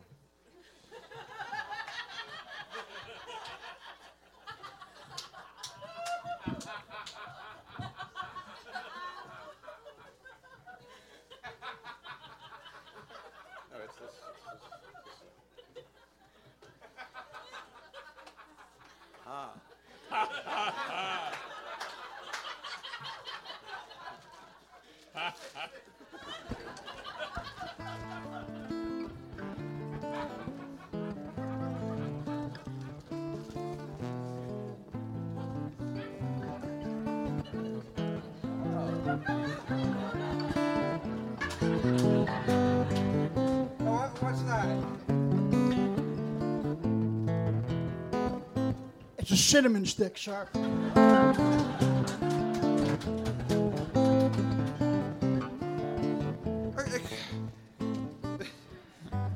I, don't- I, I, I, I can we be quick about this, please? Tis but the work of a moment. There we go, almost finished. Almost finished? Are you going to dip it in yogurt? Come here with chocolate buttons? No, sir, we're going to pop it into the Christmas But box. I don't want a Christmas box. But you wanted it gift wrapped. I did, but I. Don't worry about this.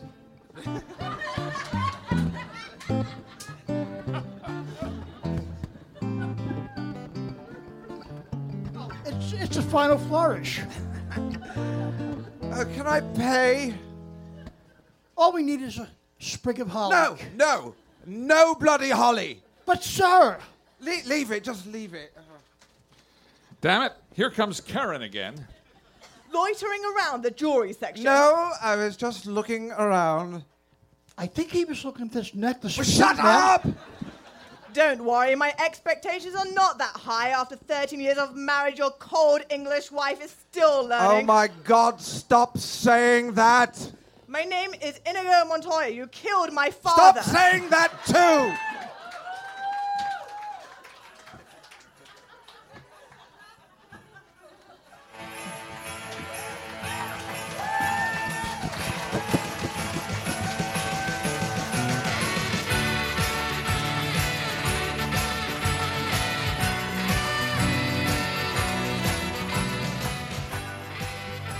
Here we go. One week until Christmas. OMG. We cut back to Colin and Tony. Colin is coming in from the rain with a huge backpack. Hey, What are you doing here? I had to rent out my flat to pay for my ticket. You're not actually going ahead with this stupid plan. I bloody am. Oh no. I bloody am. It's funnier this way. I He bloody bloody am. You think this backpack is full of clothes? Like hell it is. It's chocolate block full of condoms. You'll come back a broken man. Yeah, broken back from too much sex. You're on the road to disaster. No, I am on Shag Highway. Heading west. Farewell, failure. America, watch out. Here comes Colin Purcell, and he's got a big knob. When Tony's at work, he's staring at the two naked people pretending to blow each other. So, why is he so shocked his friend has a knapsack full of condoms? We are really into the gut of the film now and cutting furiously back and forth between the characters. Alan Rickman and his cold English wife watching their kids rehearse for the Christmas play. Sam furiously learning how to play the drums. Of course, at this point, he only he's only playing one note at a time, but apparently in one week he becomes Neil Peart. Colin Firth is uh, at an adult at one fucking sentence. Colin Firth is at an adult education Portuguese language class. What's he up to? Hmm.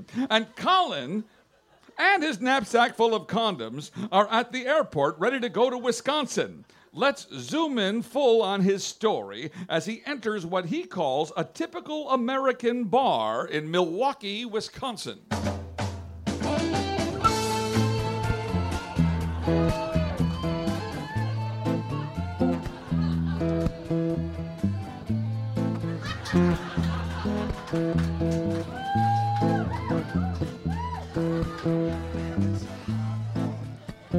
I'd like a Budweiser, please. King of beers.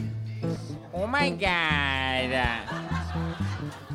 Are you from England? Yes. Oh, that's so cute. Hi, I'm Stacy. Stacy is ridiculously hot and hitting on Colin. Then she calls her friend January Jones over, who may be even hotter, standing at the jukebox as she does our favorite head turning move from the movie Grease. Oh, Jeannie. Yeah. This is uh Colin Purcell. cute name. I'm Jeannie. He he's from the England. Yep. Yep, Basildon. Oh, wait till Carol Ann gets here. She's crazy about black guys. You mean English guys? Right, right, yeah. What, what, did, I, what did I say originally? Hey, girls. Carol Ann, come meet Colin. He's from England. Well, step aside, ladies. This one's on me. Hey, gorgeous. Later that night, the foursome moves to a booth and are having the best time quizzing Colin on Briticisms. Oh, that is so funny. wow. What do you call that? Uh, bottle?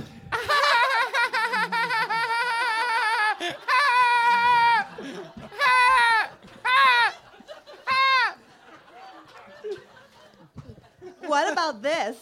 Epidermis? Epidermis. What about this sauce? Worcestershire. What?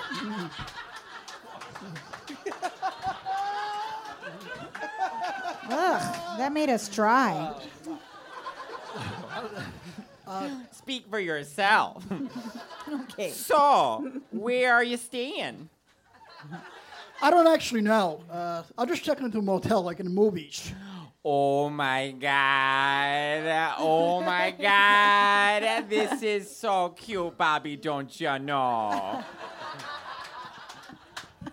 No, no, listen. This may be a bit pushy because we just met you, but why don't you just come back and sleep at our place and insert yourself inside of all of us? Yeah. Yeah, I mean, well, it's not too much of an inconvenience. Hell no, there's one problem. What? Well, we're not the richest of girls, you know. We have one little tiny bed and no couch. So you'd have to share with all three of us. But we do have cheese. But on this cold, cold night, it's gonna be really crowded and sweaty and stuff. And we can't even afford pajamas. Which means we'd be naked. Nah, nah, My chits are confused again. No, no, no, no, no. I think that'll be fine. I mean, can we uh, stop by a Wendy's or something beforehand? And you know what's gonna make it even more crowded? Harriet. You haven't even met Harriet. There's a fourth? Oh, don't worry. You're totally gonna like her because she's like the sexy one. huh? really? Whoa. Praise the Lord. Oh, and she's a Christian, too. What the hell? I've been watching this whole scene. Is this scene really in the movie, or did Harvey Weinstein sneak this part in? What the fuck kind of Christmas movie is this? Anyway, we now cut to the most depressing scene in the movie. We are at the home of Alan Rickman as he has just walked in while his wife was putting his coat away. She accidentally stumbled onto the necklace that was in his coat pocket, which she assumes is for her. But we we know what happens when you assume, don't we? One present only each tonight. I'll open this one. And a scarf. There's a card. Ah, yes, let me read it. Now I have a machine gun to ho, ho, ho. I want to choose mine. I think I want this one. Karen reaches for what she believes to be the box with the necklace. I'm going to rip it. Karen is shocked. God, that's a surprise. It's a CD. Joni Mitchell. Wow. To continue your emotional education. Well, there it is, folks. The entire reason Dave Juskow is doing this production. To say that line. Let's hear it again, Dave. Can you read it o- uh, even slower? I can. All right. To continue uh, your emotional education. Perfect. Perfect. Thank you. That's why we're all Mr. here. Potter. Karen, trying to sound enthusiastic when her will to live has been crushed, not only by the ridiculous CD, but that emotional education line. What a dick. Yes. Goodness, that's great. My brilliant wife. Ah, yes, love actually. Do you mind if I just absent myself for a second? All that ice cream. I have horrible diarrhea. You know how my stomach acts up during the holidays. I'll be in there for hours. Karen goes into her room and walks around to the extremely depressing Joni Mitchell. Flows and flows of angel hair and ice cream castles in the air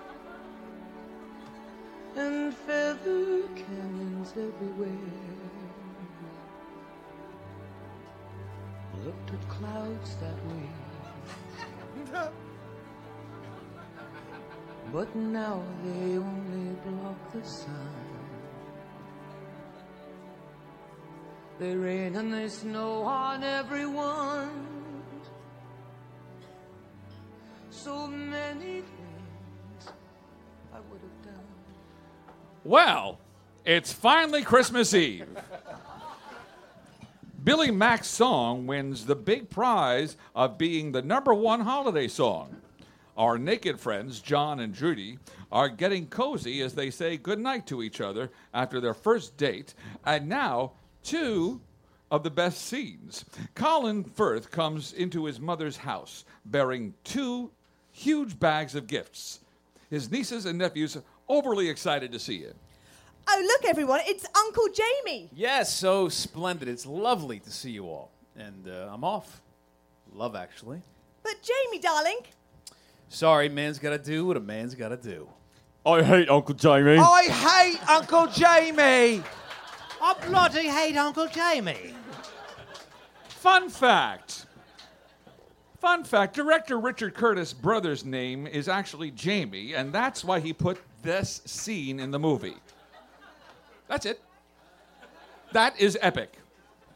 Okay, here comes the classic.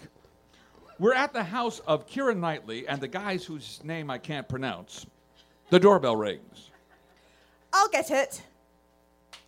Oh my goodness. Oh, hi. Oh Oh my goodness. It's Andrew Lincoln at the door.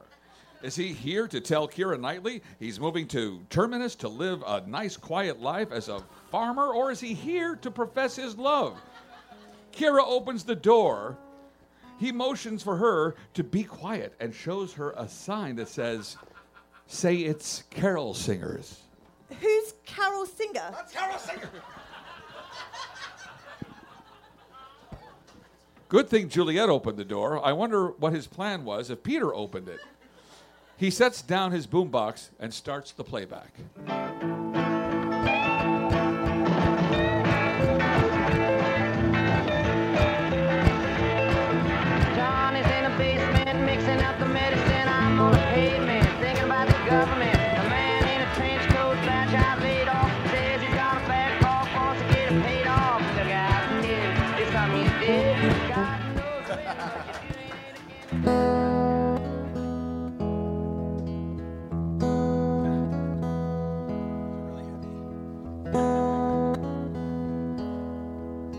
Luck, by next year,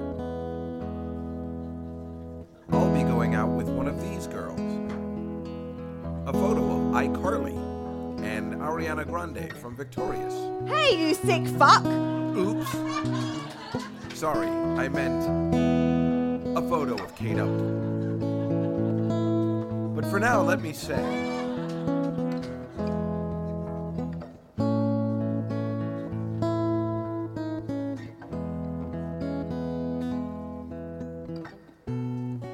Without hope or agenda. Well, actually, I have a huge agenda in my pants. Heyo! Just because it's Christmas, I'm still mad at you for eating that banoffee pie. By the way, here's what one looks like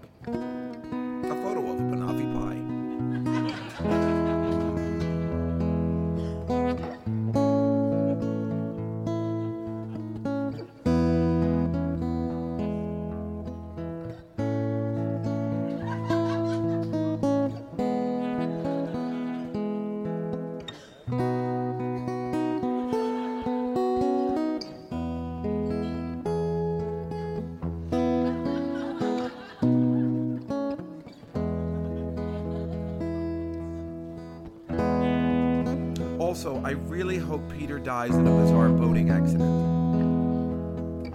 But, that being said, to me you are perfect. Except I feel your tatas were much larger in the Pirates of the Caribbean films. Very observant, they were bigger. Am I crazy or. Because in Bend It Like Beckham, they were, you know. Yeah, they were digitally enhanced. Ah!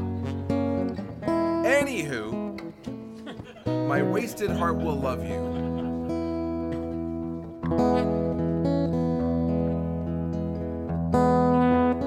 Until you look like this.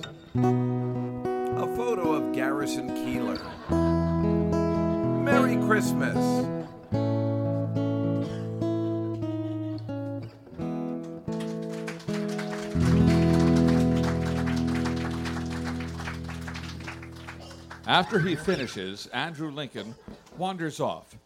Juliet gets her shotgun and shoots him in the head because it was quite clear he was infected. I mean, what normal human would pull this bullshit? We got to the home of Prime Minister. He is looking through Christmas cards because clearly he has nothing to do as Prime Minister. I think if you wanted to make his character sad, it would have been best to have him cook up a can of Chef Boyardee by himself over a hot pot like Fonzie in that Happy Days episode. That's always the most hilarious of sad when you're doing a person alone on Christmas. Ball drop.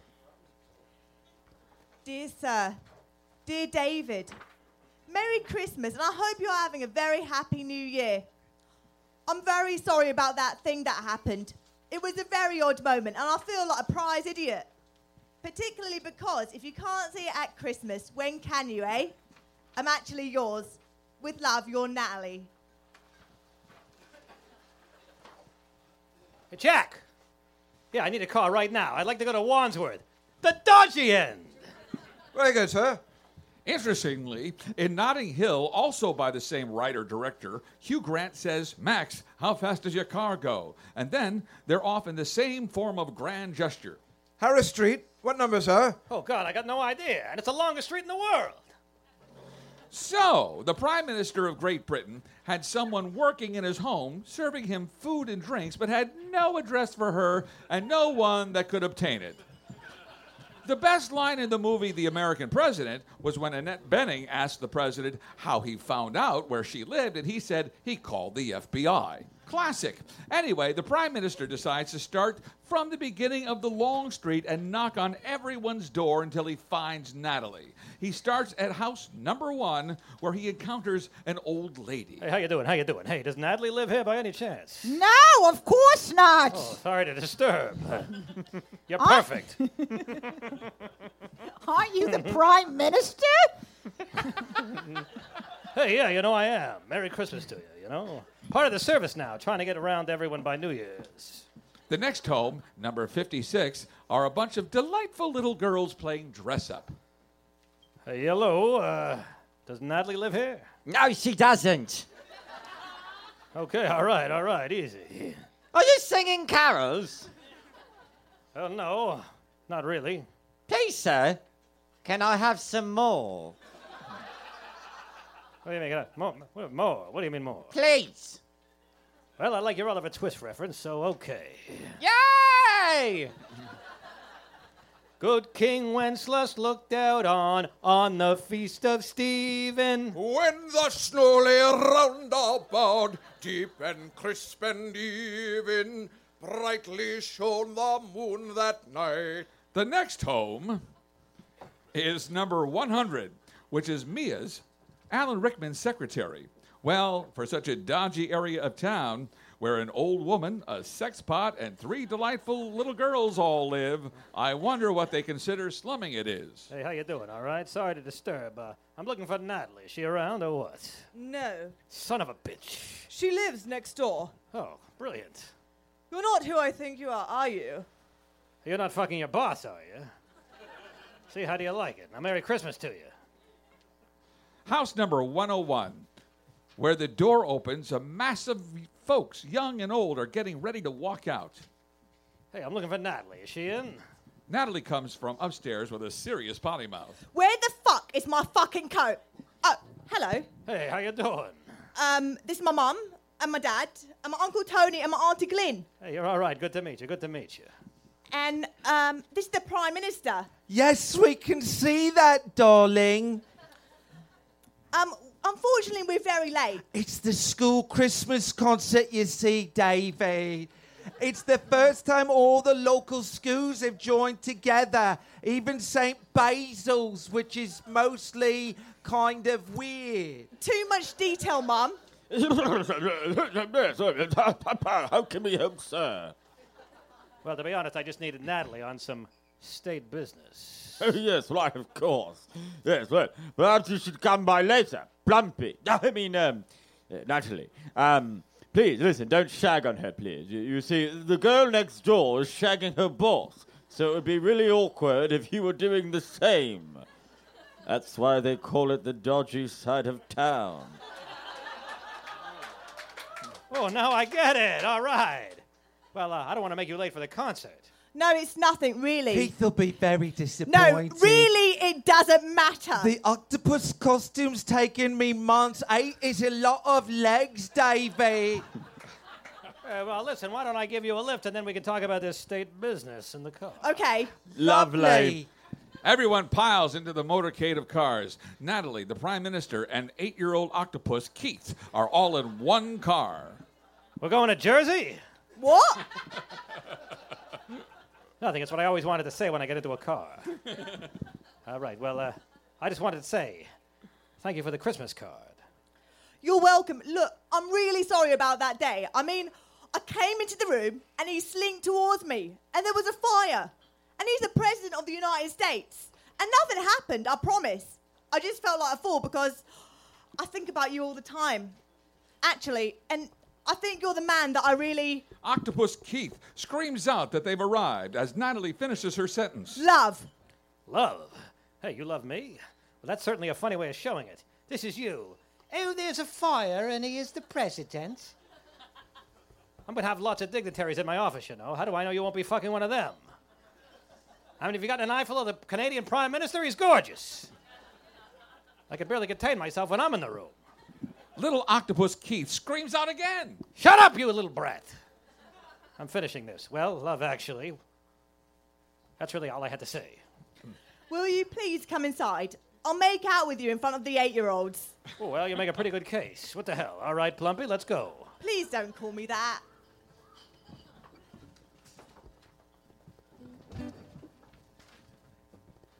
Catch a falling star and put it in your pocket.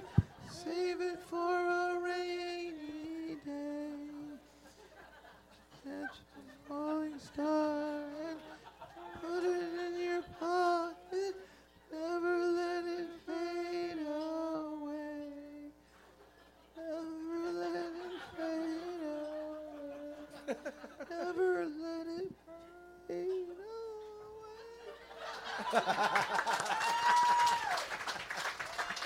Uh, hello, school. Would now like to present their Christmas number. Lead vocals by 10-year-old smoking hot. Jo- I'm sorry, that came uh, from 10-year-old Joanna Anderson. Uh, backing vocals coordinated by her mother, the great Mrs. Jean Anderson. Uh, some of the staff have decided to help out, and for this we ask you to forgive us. Thank you.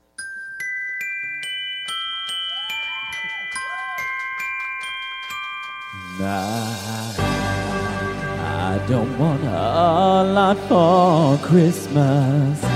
There is just one thing I need.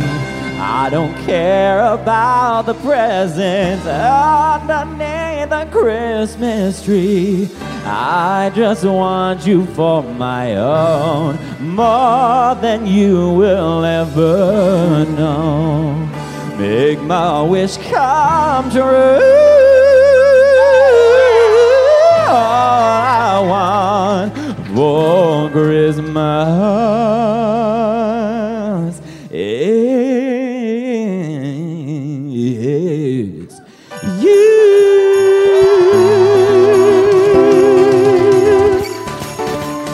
I don't want a lot for Christmas. Just one thing I need. Don't care about the presents underneath the Christmas tree. I won't even hang my stocking to the North Pole for St. Nick. I won't even stay away to hear those magic reindeer play. Cause I just want you for my own, more than you will ever know. Make my wish come true now. All I want for Christmas is you, you, you. Wow, all the lights are shining so brightly everywhere. And the sound of children laughter fills the air. Everyone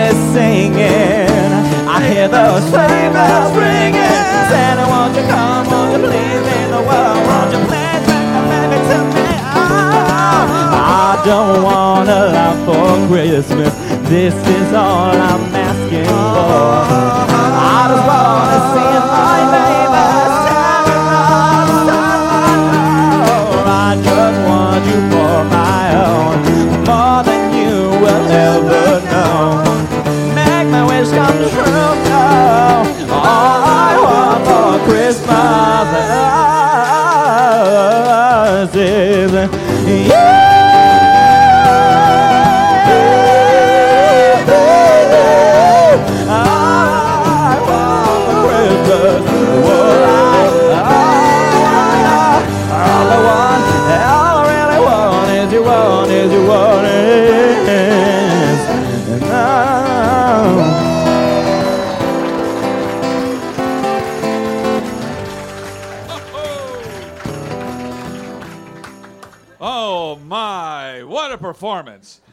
After the big number, the curtain behind everyone rises, only to see the Prime Minister making out with someone. Everyone in the audience praying it's not with a student. but thank goodness it's only Natalie. Oh, not quite as secret as we'd hoped. What do we do now? We give the public what they want. Take it off, Plumpy. Pardon? Well, you know what they say only two things can ruin a politician's career being caught with a dead girl or a live boy. But clearly, grabbing someone by the pussy is all right. Hey, good night, folks. Sammy, fantastic show. Classic drumming, son. I mean, you were drumming like Tommy Lee, and you've only had a week of practice. That's like real messed up. Thanks. Uh, plan didn't work though. Tell her then. Tell her what? That you love her. No way. Anyway, they fly tonight. Even better. We need a plan. Are you saying a mad dash to the airport is always the way to profess your love? Yeah, well, what the fuck, Dad?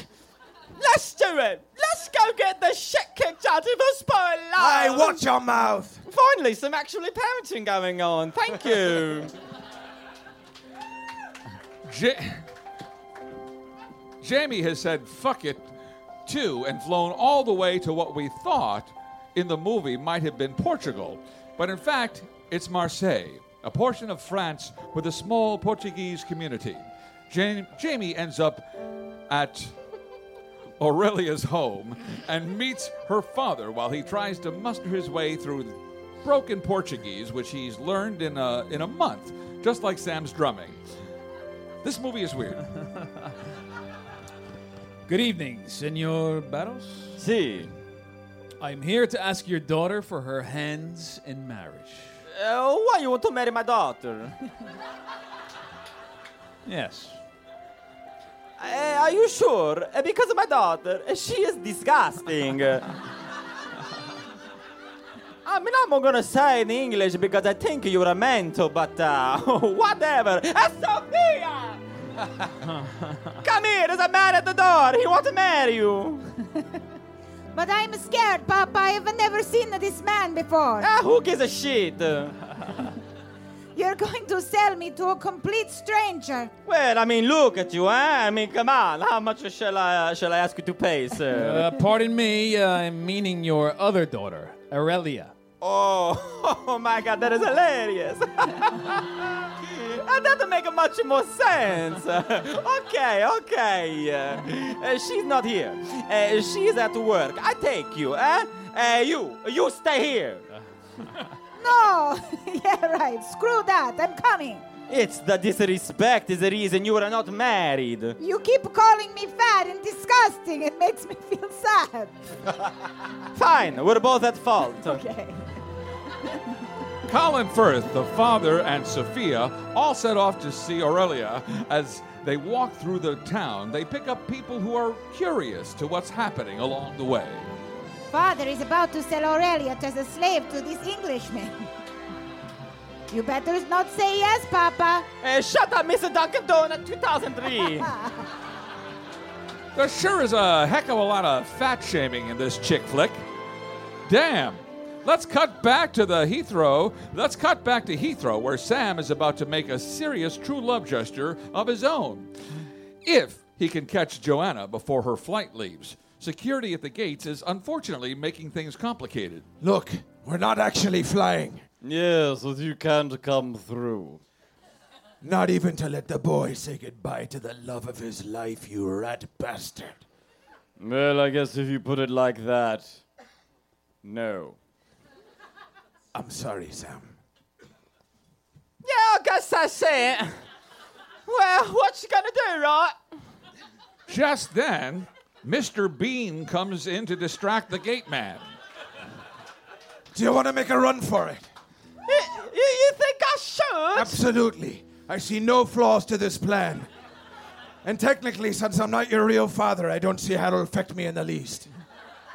Sam sneaks through the gate unnoticed, and then he runs through the security check where the inept TSA guards can only grab his coat. He runs through the airport at top speed with the security in hot pursuit.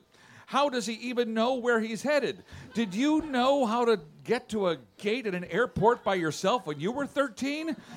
Anyway, he finally arrives in a gr- the graduate-like window above Joanna and her mother, who are beginning to board. He screams at the window, "Joanna!" But she can't hear him.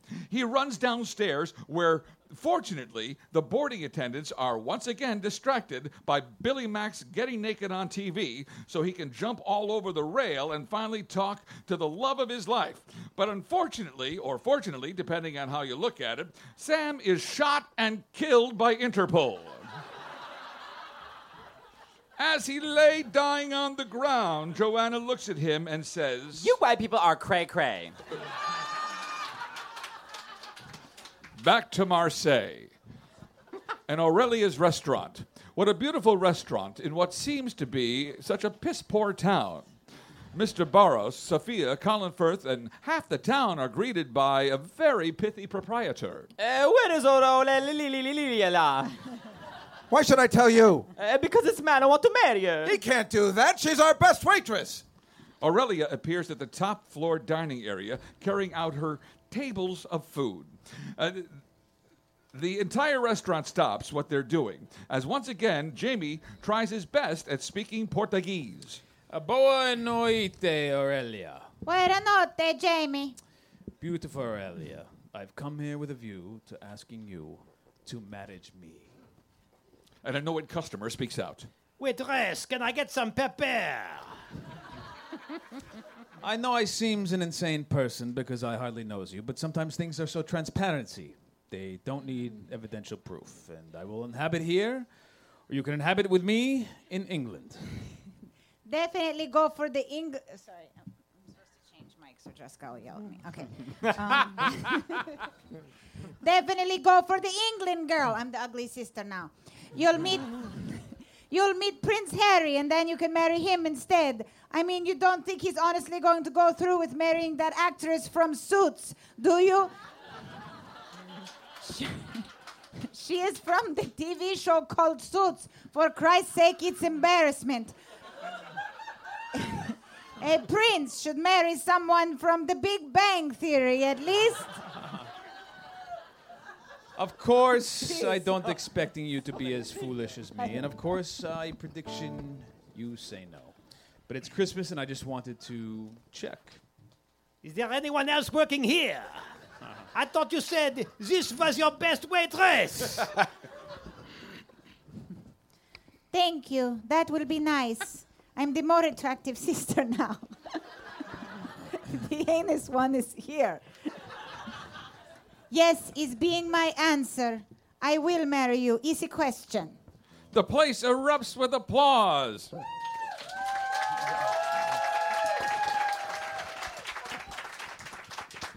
Aurelia comes down the stairs. Even the annoyed customer is overcome with joy. My food is cold.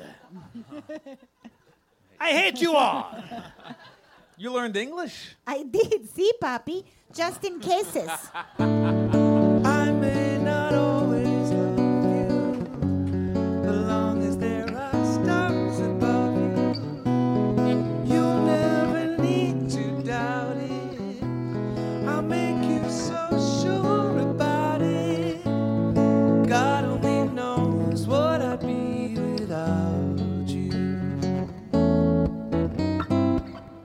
Well, they were all very sad at the loss of their friend, but they realized that the best thing to do is get the woman back to Christmastown.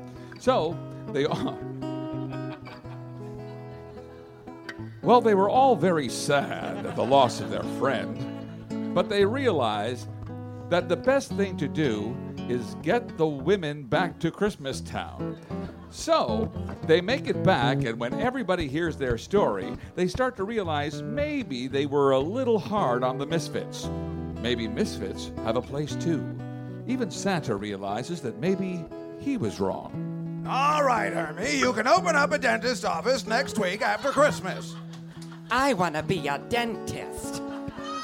Now open your mouth. Oh dear. I'll set up an appointment for you a week from Tuesday, 4:30 sharp.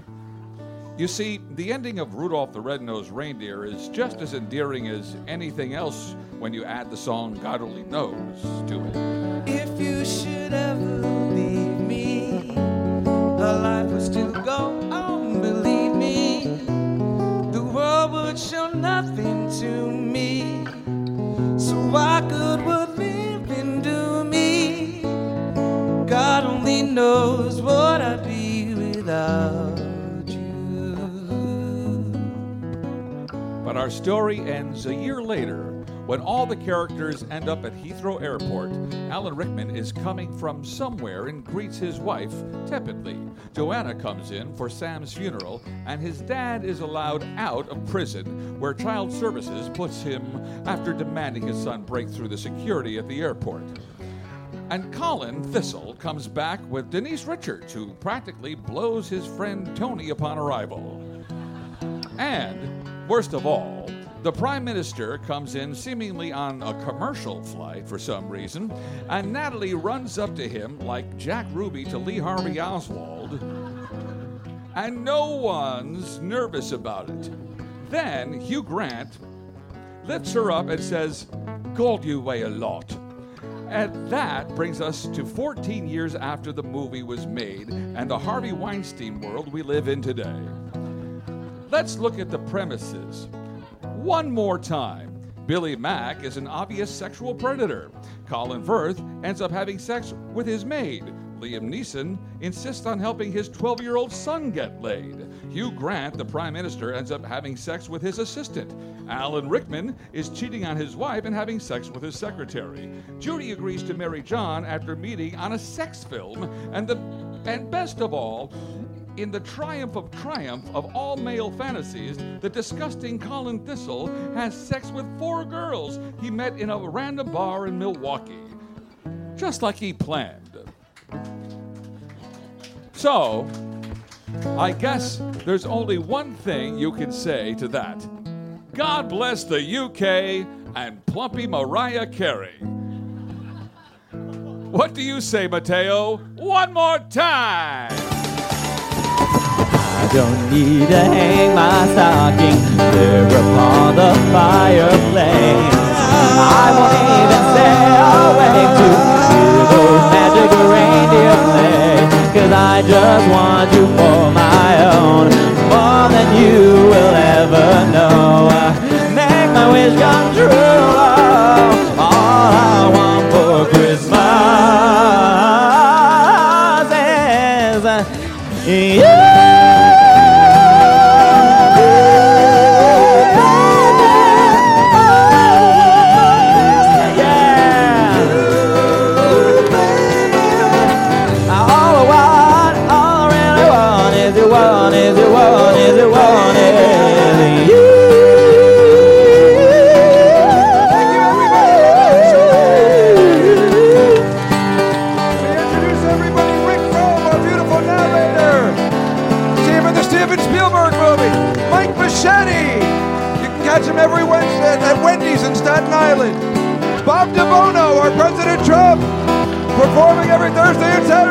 Dangerfield here in Manhattan. Sophia Sabra. Catch her regular on the CW network in Washington, D.C. Matteo Lane, what? Come on, Inside the Closet Live, San Francisco Sketchfest on January 12th. Rachel Feinstein It's here April 19th to the 21st at the Improv in Tempe, Arizona. Russ Meneve be around the corner this weekend at the original Comedy Cellar. Dan Natterman week on the Comedy Cellar radio show on Sirius XM. Colin Smith, a one-man band. I'd like to thank Liz Fiorani, Nathan on lights and Memo on the sound, and of course Joe Machi. I'm Dave Juskow. Thank you everybody for coming. We will see you in March for Goodfellas.